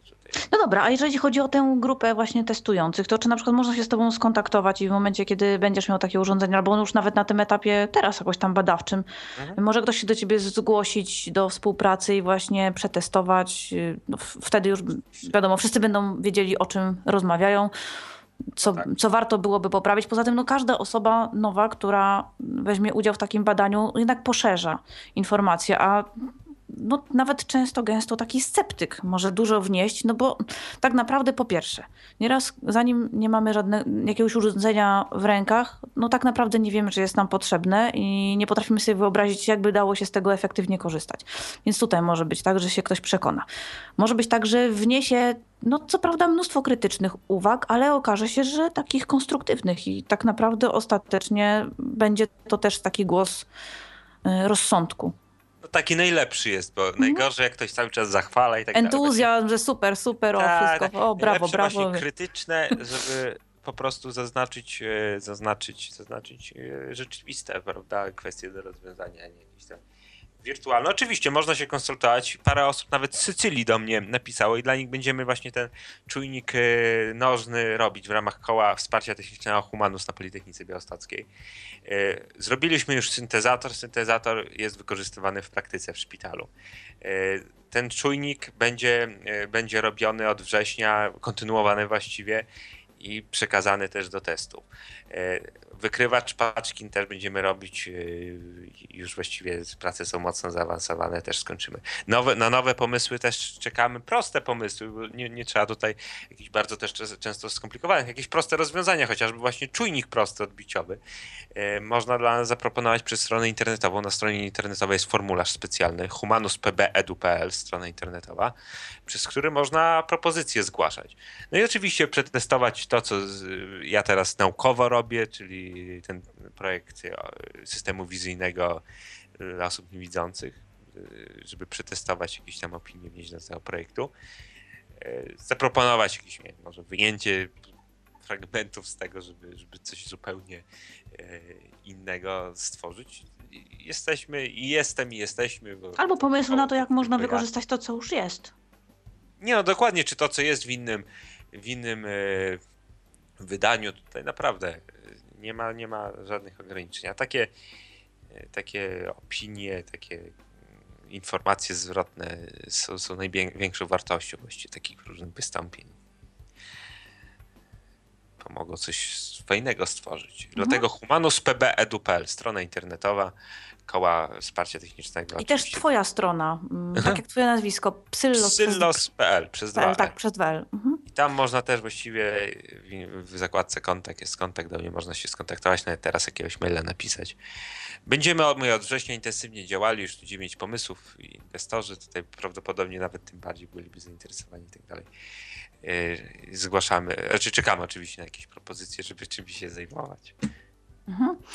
I tak dla relaksu chciałam cię zapytać o wykorzystanie sztucznej inteligencji w kontekście tworzenia muzyki. Bo wiem, że to jest, te, to, to jest też taka rzecz, którą się teraz zająłeś. No to jest właśnie taki w ogóle mój konik, sztuczna inteligencja, metody sztucznej inteligencji, dlatego no właśnie to starałem się w tym roku zrobić i cały czas się uczę, robiąc takie projekty. Teraz pomyślałem, że można byłoby zaprząc taką sztuczną inteligencję do komponowania muzyki, czyli właściwie no, by się przypisuje człowiekowi kreatywność i efektem tej kreatywności jest to, że uprawia sztukę, że, że potrafi komponować muzykę, ale to nie do końca prawda, że człowiek to tylko potrafi robić, bo taka sztuczna inteligencja również może się tym zajmować. No wszystkim może się zajmować, nawet tym gustem wcześniej wspomnianym i doborem ubrań, bo to jest wszystko matematyka, wszystko można do matematyki sprowadzić, nawet, nawet muzykę. Muzyka to jest struktura matematyczna, relacja między dźwiękami. Okazuje się, że były prowadzone różne takie ankiety przez miesięczniki, The Rolling Stones na przykład, które wyłoniły utwory, które najbardziej ludziom się podobają. A ponieważ utwory to są relacje, tak jak powiedzieliśmy, muzyczne, dźwiękowe, matematyczne, no to możemy na kanwie tego, składając taki utwór do sztucznej inteligencji, która uogólni wiedzę i znajdzie zależności między dźwiękami, wyprodukować coś zupełnie nowego, a ponieważ tamto było hitem, no to implikacja to też będzie hitem, bo wykorzystaliśmy te same, te same częstotliwości, te same dźwięki, które, te same, można powiedzieć, struktury muzyczne, które tam były. No i tutaj w ogóle ciekawa kwestia, na przykład dlaczego muzyka u nas w Podlasie, ja z Białegostoku teraz rozmawiam, disco polo bardzo jest popularna. Ja akurat nie preferuję tych nurtów muzycznych, no ale... Ale nie tłumacz się, spokojnie. Ale można odpowiedzieć, dlaczego popularna, dlatego że częstotliwość bicia serca w, tym, w takich utworach występuje. Harmoniczna, która właśnie przypomina bicie serca, a te, ta częstotliwość nam dobrze się, to w polonezach też jest, ta częstotliwość nas, nam dobrze się kojarzy, ponieważ przypomina momenty, w których jeszcze byliśmy w łonie matki naszej, w łonie mamy. I właśnie te dźwięki słyszeliśmy. I dlatego to na, na zasadzie magnetofonu działa, że, że taki rytm wystąpi i już automatycznie uruchamia się u nas takie no, uczucie przyjemności, uczucie jakiejś tam wcześniejszej, wcześniejszej więzi. Dlatego nam się disco polo podoba, dlatego w takich wojskowych też przyśpiewkach ten rytm występuje. I dlatego można powiedzieć, że właściwie muzyka to obrazy. Tak. Kurczę, samo. Ja tam tego rytmu nie słyszę, naprawdę, tak kojarzę. Hm. No takie wystukiwanie tam około... No ale takie? Słucham? Komu tak serce bije, jak w disco polo? Ja mówię o tych starszych kawałkach, nowszych też. Ale nie, no, naprawdę, ja kiedyś analizowałam częstotliwościowo i, i mnie zaciekawiło właśnie te e, piosenki disco polo, jakieś tam e, mazurki, polonezy i te miały częstotliwość podstawową odpowiadającą częstotliwości bicia serca. Zresztą na przykład tak, ja taki eksperyment kiedyś zrobiłem, dla noworodka się puści, który płacze cały czas, puści się rytm serca albo piosenkę zawierającą ten bardzo intensywnie słyszalny rytm. Albo się zrobi na przykład kołyskę kołyczącą się z tą częstotliwością, no to noworodek się uspokaja, przetestowałem, to było empirycznie sprawdzone i tak jest, dlatego... Podobno starszych ludzi też, a mnie to zawsze bardzo niepokoi. No, niepokoi, nie, nie powinno bardzo niepokoić. W każdym razie no, na, na każdego to w jakimś tam stopniu mniejszym, większym, zależy też od predyspozycji, od konkretnego człowieka, tak jak we wszystkim. Może ja nie byłam w łonie matki, cholera. No tak, no ale u każdego inną... To by tłumaczyło technologiczne zainteresowanie. No to ma też pewne powiązanie. Jakieś były statystyki przez naukowców amerykańskich oczywiście prowadzone, że dzieciom, którym się puszczało na przykład utwory klasyczne albo czytało bardzo dużo, to też wykazują później takie predyspozycje, żeby interesować się na przykład naukami ścisłymi. To, to coś jest właśnie w tym... A to wszy, wszy, wszystko jak właśnie... i na, na w ogóle tak... Muzyka, zajmowanie się muzyką, nauka w tym kierunku też podobno rozwija zdolności matematyczne. No, Einstein na skrzypcach grał na przykład. U nas w Polsce jest też wielu takich naukowców, którzy oprócz tej, ja mówię o tych takich, co, co na przykład za granicę udali o swoich umiejętnościach poznać, co bardzo popularnie z, tej, z tego powodu, że bardzo ważne odkrycia poczynili w neurobiologii na przykład, albo w fizyce lub informatyce lub sztucznej inteligencji są też tacy. No to okazuje się, że bardzo często właśnie zajmują się różnymi formami sztuki, malarstwem, muzyką. No i to jest tym bardziej ciekawe właśnie, że tak jak już dzisiaj audycja typowo technologiczna, no, że, że taka sztuczna inteligencja no, nawet w tym nas potrafi zastąpić. Mhm. Czyli do, dobierając te poszczególnie takie no, potencjalnie ulubione rytmy, frazy, tak, jest w stanie wygenerować nowy utwór, który, który na przykład podbije listy przebojów. Nie no, to, to, to jest naprawdę możliwe, możli, znaczy to jest niesamowite na pierwszy rzut oka. Tak samo za, z obrazami. Wiem, że eksperyment był przeprowadzony przez naukowców z Massachusetts University. Z Rembrandtem? Chyba, no z Rembrandtem, ale czy to mhm. Massachusetts? Massachusetts. Mhm. Że właśnie wgrali obrazy, nauczyli sztuczną inteligencję stylu Rembrandta, czyli właściwie relacji matematycznych między, między barwami, między innymi pikselami na, na obrazie. Później ta sztuczna inteligencja namalowała tak jak Rembrandt obraz. Także to jest niesamowite wszystko. Ogromny potencjał, to się rozwija i warto... I ogromne tak... zagrożenie dla artystów. Nie, myślę, że, że to jest element taki wspierający artystów, bo mogą, no nie wiem, sami być nauczycielami tej sztucznej inteligencji, o czym wcześniej mówiliśmy w przypadku koszul, bo możemy uczyć takiego przewodnika naszego. Czyli de facto po prostu sztuczne sieci neuronowe. Uczyć tego, że to nam się podoba, tam to się nie podoba i ona stanie się takim klasyfikatorem, który będzie znał nasze gusta. Tak samo w muzyce, no, albo w sztuce możemy artysty konkretnie nauczyć, albo rzeczy, które się ludziom podobają. Czyli no to, to jest bardzo złożone, ale nim, nim dalej po prostu brniemy, to tym więcej okazuje się, że da się coraz więcej sprowadzić do matematyki, do prostych relacji. Że kreatywność to de facto po prostu odpowiednia własność mózgu, rozwinięcie, to jest kwestia rozwinięcia odpowiednich obszarów przetwarzających informacje. Także no nie wiem, czy to pozytywna informacja, czy negatywna, filozofowie. Po prostu jest. Oburzyli. Po prostu jest taka informacja. No po prostu, po prostu jest. Ale jest warto to w obszarze to twojego zainteresowania. Słucham? Jest to w obszarze twojego zainteresowania, bo tym się między innymi teraz też zajmujesz. No to bardzo, bardzo mnie też interesuje właśnie sztuczna inteligencja, muzyka, żeby to łączyć z różnymi dziedzinami w tym oku. Też jak będę, będę to rozwijał, to będę się starał w ogóle w czasie rzeczywistym. Tylko nie wiem, jaki tu odbiór byłby osób niewidomych, bo to taka koncepcja, która niedawno do mnie przyszła do głowy, żeby w czasie rzeczywistym muzykę generować w zależności od tego, jakie przeszkody się pojawiają przede mną. Ale taką muzykę w pełnym słowa tego znaczeniu, czyli posiadającą relacje zgodnie z, tam, z regułami mi tworzenia. To jest też ciekawy element, taki można powiedzieć na razie, no oczywiście ekstrymy, eksperymentalny, warto przetestować, ale... Mm, albo na przykład przy nauce orientacji dla dzieci, czy dla osób świeżo ociemniałych mogłoby to być jako dodatkowe, no nawet może nie do zastosowania jakiegoś tam codziennego, ale po prostu jako forma takiej dodatkowej mm, zabawy, stymulacji też, też gdzie mogło się sprawdzić. No dokładnie. Ja myślę, że nie warto się ograniczać, warto czerpać pełnymi garściami po prostu ze zdobyczy nowoczesnej technologii, a ponieważ sztuczna inteligencja jeszcze w powijakach, chociaż już efekty pozytywne bardzo duże są, ale jest to dlatego no, używanie, po prostu łączenie różnych dziedzin, żeby wspierała na przykład człowieka jest, jest bardzo pozytywne. Tego jeszcze wcześniej nigdy nie było, dlatego taki, a nie inny może być odbiór. To może wynikać po prostu z niezrozumienia pewnych, nie wiem, faktów, bo to jest świeży temat po prostu. Bardzo świeży no temat. No i z nieprzyzwyczajenia zwyczajnie. To, co już mamy oswojone, do czego jesteśmy przyzwyczajeni, to już traktujemy jako coś normalnego. Tak, tylko pięćset lat temu też nie było lasek na przykład w dzisiejszym pojmowaniu, tylko korzystali z zupełnie na pewno czegoś innego. A tym bardziej albo... mówiących komputerów i komunikatorów. Mówiących komputerów. I internetu. W... No właśnie. Czy w... A nawet o zgrozo nie było Tyflo Podcastu. Słuchajcie, to najgorsze.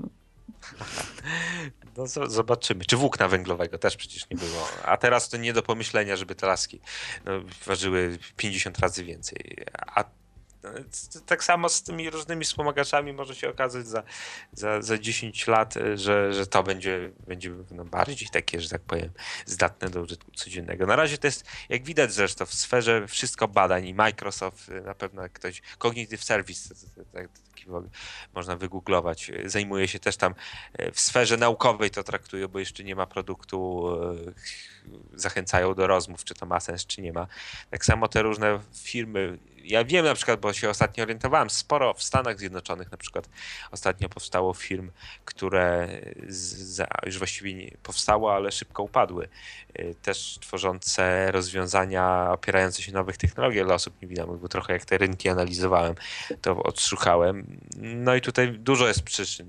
Ciekawe, dlaczego to tak szybko się przeważnie kończy. Znaczy, to, to jest bardzo, bardzo wszystko no, skomplikowane.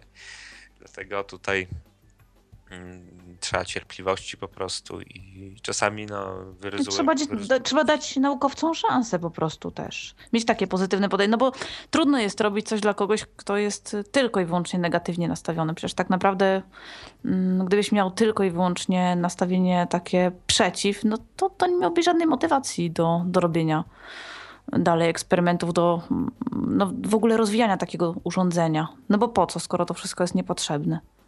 Dokładnie, no tutaj wiele akurat płaszczyzn, bo przy okazji, że się pomaga innym osobom, że, że zaznacza się w ogóle ten temat i, i daje się inspirację też innym, no to przy okazji można sprawdzać ograniczenia tych technologii, badać te technologie, czy, czy da się jeszcze coś z nich wyciągnąć i bardziej zintegrować z człowiekiem, żeby wspierały na przykład w poruszaniu się, w rozpoznawaniu przeszkód. I nie ma tak, że od razu o, jakiś tam pomysł i na rynek z tym po trzech miesiącach. To czasami wieloma, wiele lat trwa. Przecież nie od razu, prawda, nie wiem, komputer zbudowano. Przecież... No i też nie oczekujesz takiej postawy, że wow, jesteśmy ci bardzo wdzięczni, po prostu klękają narody, a nic takiego. Nie, nie ja właśnie takiego oczywiście nie lubię. Ja wolę, jeżeli jest nawet całkowita krytyka, tylko oczywiście z wskazaniem rzeczy, które należałoby poprawić.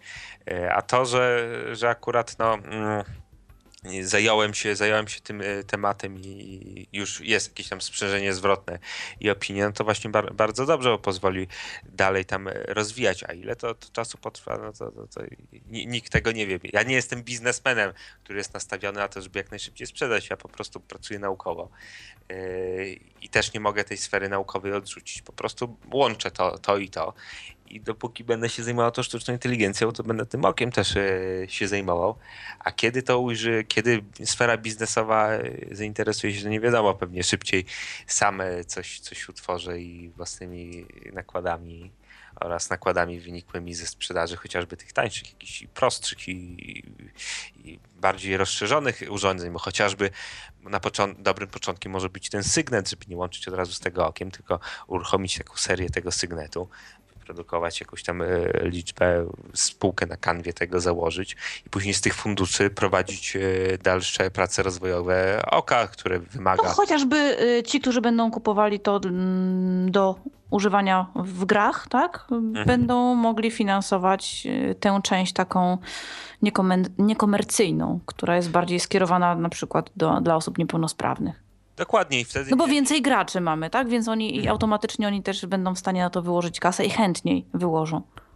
Tak, no i wtedy będziemy mieli dobrą bazę finansową, chociażby żeby serię zamówić gdzieś tam w Chinach czy gdzie tych, tych urządzeń, które, które dla osób, systemów tych wizyjnych, dla osób niewidomych, które są nieporównywalnie bardziej skomplikowane, nieporównywalnie bardziej zawodne, bo to jednak jest urządzenie no, elektroniczne, informatyczne, dość, dość złożone, które wymaga testów bardzo wielu, które wymaga no, nakładów, żeby, żeby wyprodukować. No i taki sygnet może być dobrym czy jakieś inne urządzenie przyczynkiem, aby później no, serię jakąś produkcyjną rozpocząć i w ogóle rozpocząć sprzedaż tego, jakoś prowadzić na rynek, bez potrzeby zawiązywania umów z różnymi tam kapitałami zachodnimi i tak dalej na dziesięć lat. Ja też nie chciałbym się, no nie wiem, przejechać na tym, bo moi koledzy kiedyś tutaj też z Politechniki z takim funduszem nawiązali współpracę, no to mieli bardzo dużo problemów, łącznie z tym, że niektórzy gdzieś tam zasiedli w, w radach i tak dalej, odpowiadali majątkowo za wszystkie niepowodzenia. Łatwo na tym się przejechać, ja wolę roztropnie do tego podchodzić, nie nagle, że, że coś zrobiłem. To będę rozwijał w kategoriach naukowych i wszystkie opinie są mile widziane, bo pozwolą mi jeszcze coś dodać, a jak już będę na to gotowy, no to wtedy wkraczam, co też no, wymaga mocnego zaangażowania, to już bardziej bardziej jakoś już tak, że tak powiem, na finiszu tych naukowych zmagań w sferę biznesową.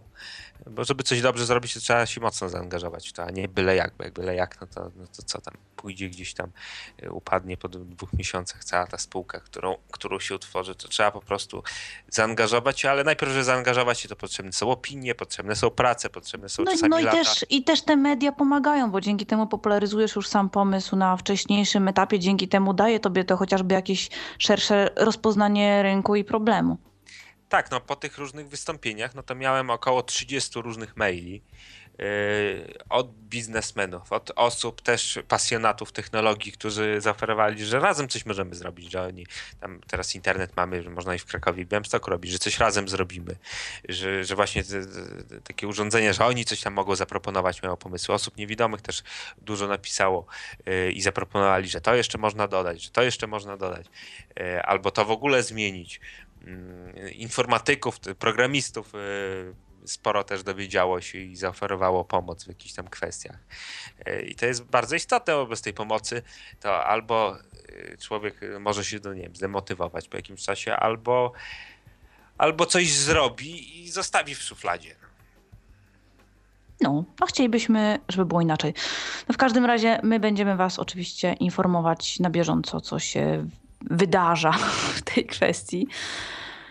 Jesteśmy bardziej rzetelni niż niejedna komercyjna duża stacja. No, zapraszamy przede wszystkim do kontaktu właśnie humanus kropka p b kropka e d u kropka p l, psylos kropka p l, tam jest petrosmałpa psylos kropka p l to mail, humanus kropka p b kropka e d u kropka p l to jest strona Koła Wsparcia Technicznego Człowieka, na której jest formularz, przez który można zgłosić różne pomysły, koncepcje, nad którymi będziemy pracować od września w dru- drużynowo już. Nie to, że ja tam w pojedynkę, tylko tu będzie zespół studentów przychodzących do, do laboratorium i tworzących pomysły, później na zasadzie takiej manufaktury same produkty i tu różne pomysły można zgłaszać, nawet, nawet takie, które dzisiaj nie były wymienione, to, to, to nie, nie ma problemu. Czy ktoś może chciałby też wesprzeć jakoś na nasze, nasze, nasze stowarzyszenie? Czy to sto... Właśnie nie, wi- nie wiadomo, bo ja to, to jest spółdzielnia taka, ale czy to będzie w fundację przekształcone, czy w stowarzyszenie, to jeszcze kwestia przyszłości. W każdym razie jakoś, nie wiem, może inwestor jakiś szuka, czy słucha teraz, czy, czy coś takiego, żeby... Albo będzie słuchał, bo pobierze no, podcast. Będzie... Dokładnie. Mhm. Super. Tak myślę, że ogarnęliśmy większość tematów, przynajmniej z grubsza, bo oczywiście można by przez ileś kolejnych godzin rozmawiać o, o potencjale chociażby. Ale myślę, że dzisiaj skończymy i tak już wymęczyliśmy cię dosyć intensywnie. A nie czuję się zmęczony. No bo tak naprawdę, jeżeli opowiada się o czymś, do czego ma się pasję i serce, to zupełnie inaczej to wygląda, zupełnie inaczej się odbiera. No jeszcze kolejne dwie godziny. Bo już no dwie jeszcze godziny, kolejne dwie godziny. To poza anteną. Szybko, ale szybko tak minęła te dwie godziny. To jeszcze poza anteną mam dla ciebie różne gratulacje od wielu osób ze środowiska, które są akurat zainteresowane i zachwycone projektem. O. Dziękuję bardzo. Także to już po, poza anteną przekażemy. No, w takim razie bardzo ci dziękuję. Również dziękuję słuchaczom. Również wszystkim właśnie słuchającym. Za, za opinię też zapisałem sobie je, przeanalizuję tutaj, wezmę pod uwagę. Dziękuję za, za, za też czas poświęcony na, na wysłuchanie. Mhm, i będziemy w kontakcie. Naszym gościem dzisiaj był Petros Psylos, zwany również Piotrem Psylosem. Podobno mu wszystko jedno, której, której formie imienia się używa, natomiast Petros brzmi bardziej egzotycznie, więc oczywiście tak medialnie. Stąd też używamy, bo, no bo fajnie brzmi po prostu. Dzięki wszystkim. Magdalena Rutkowska prowadziła, Michał Dziwisz oczywiście nam pięknie tutaj realizował. Cześć, dobrej nocy. Hej. Pa, pa. Dobranoc, dziękuję. Był to Tyflo Podcast. Pierwszy polski podcast dla niewidomych i słabowidzących. Program współfinansowany ze środków Państwowego Funduszu Rehabilitacji Osób Niepełnosprawnych.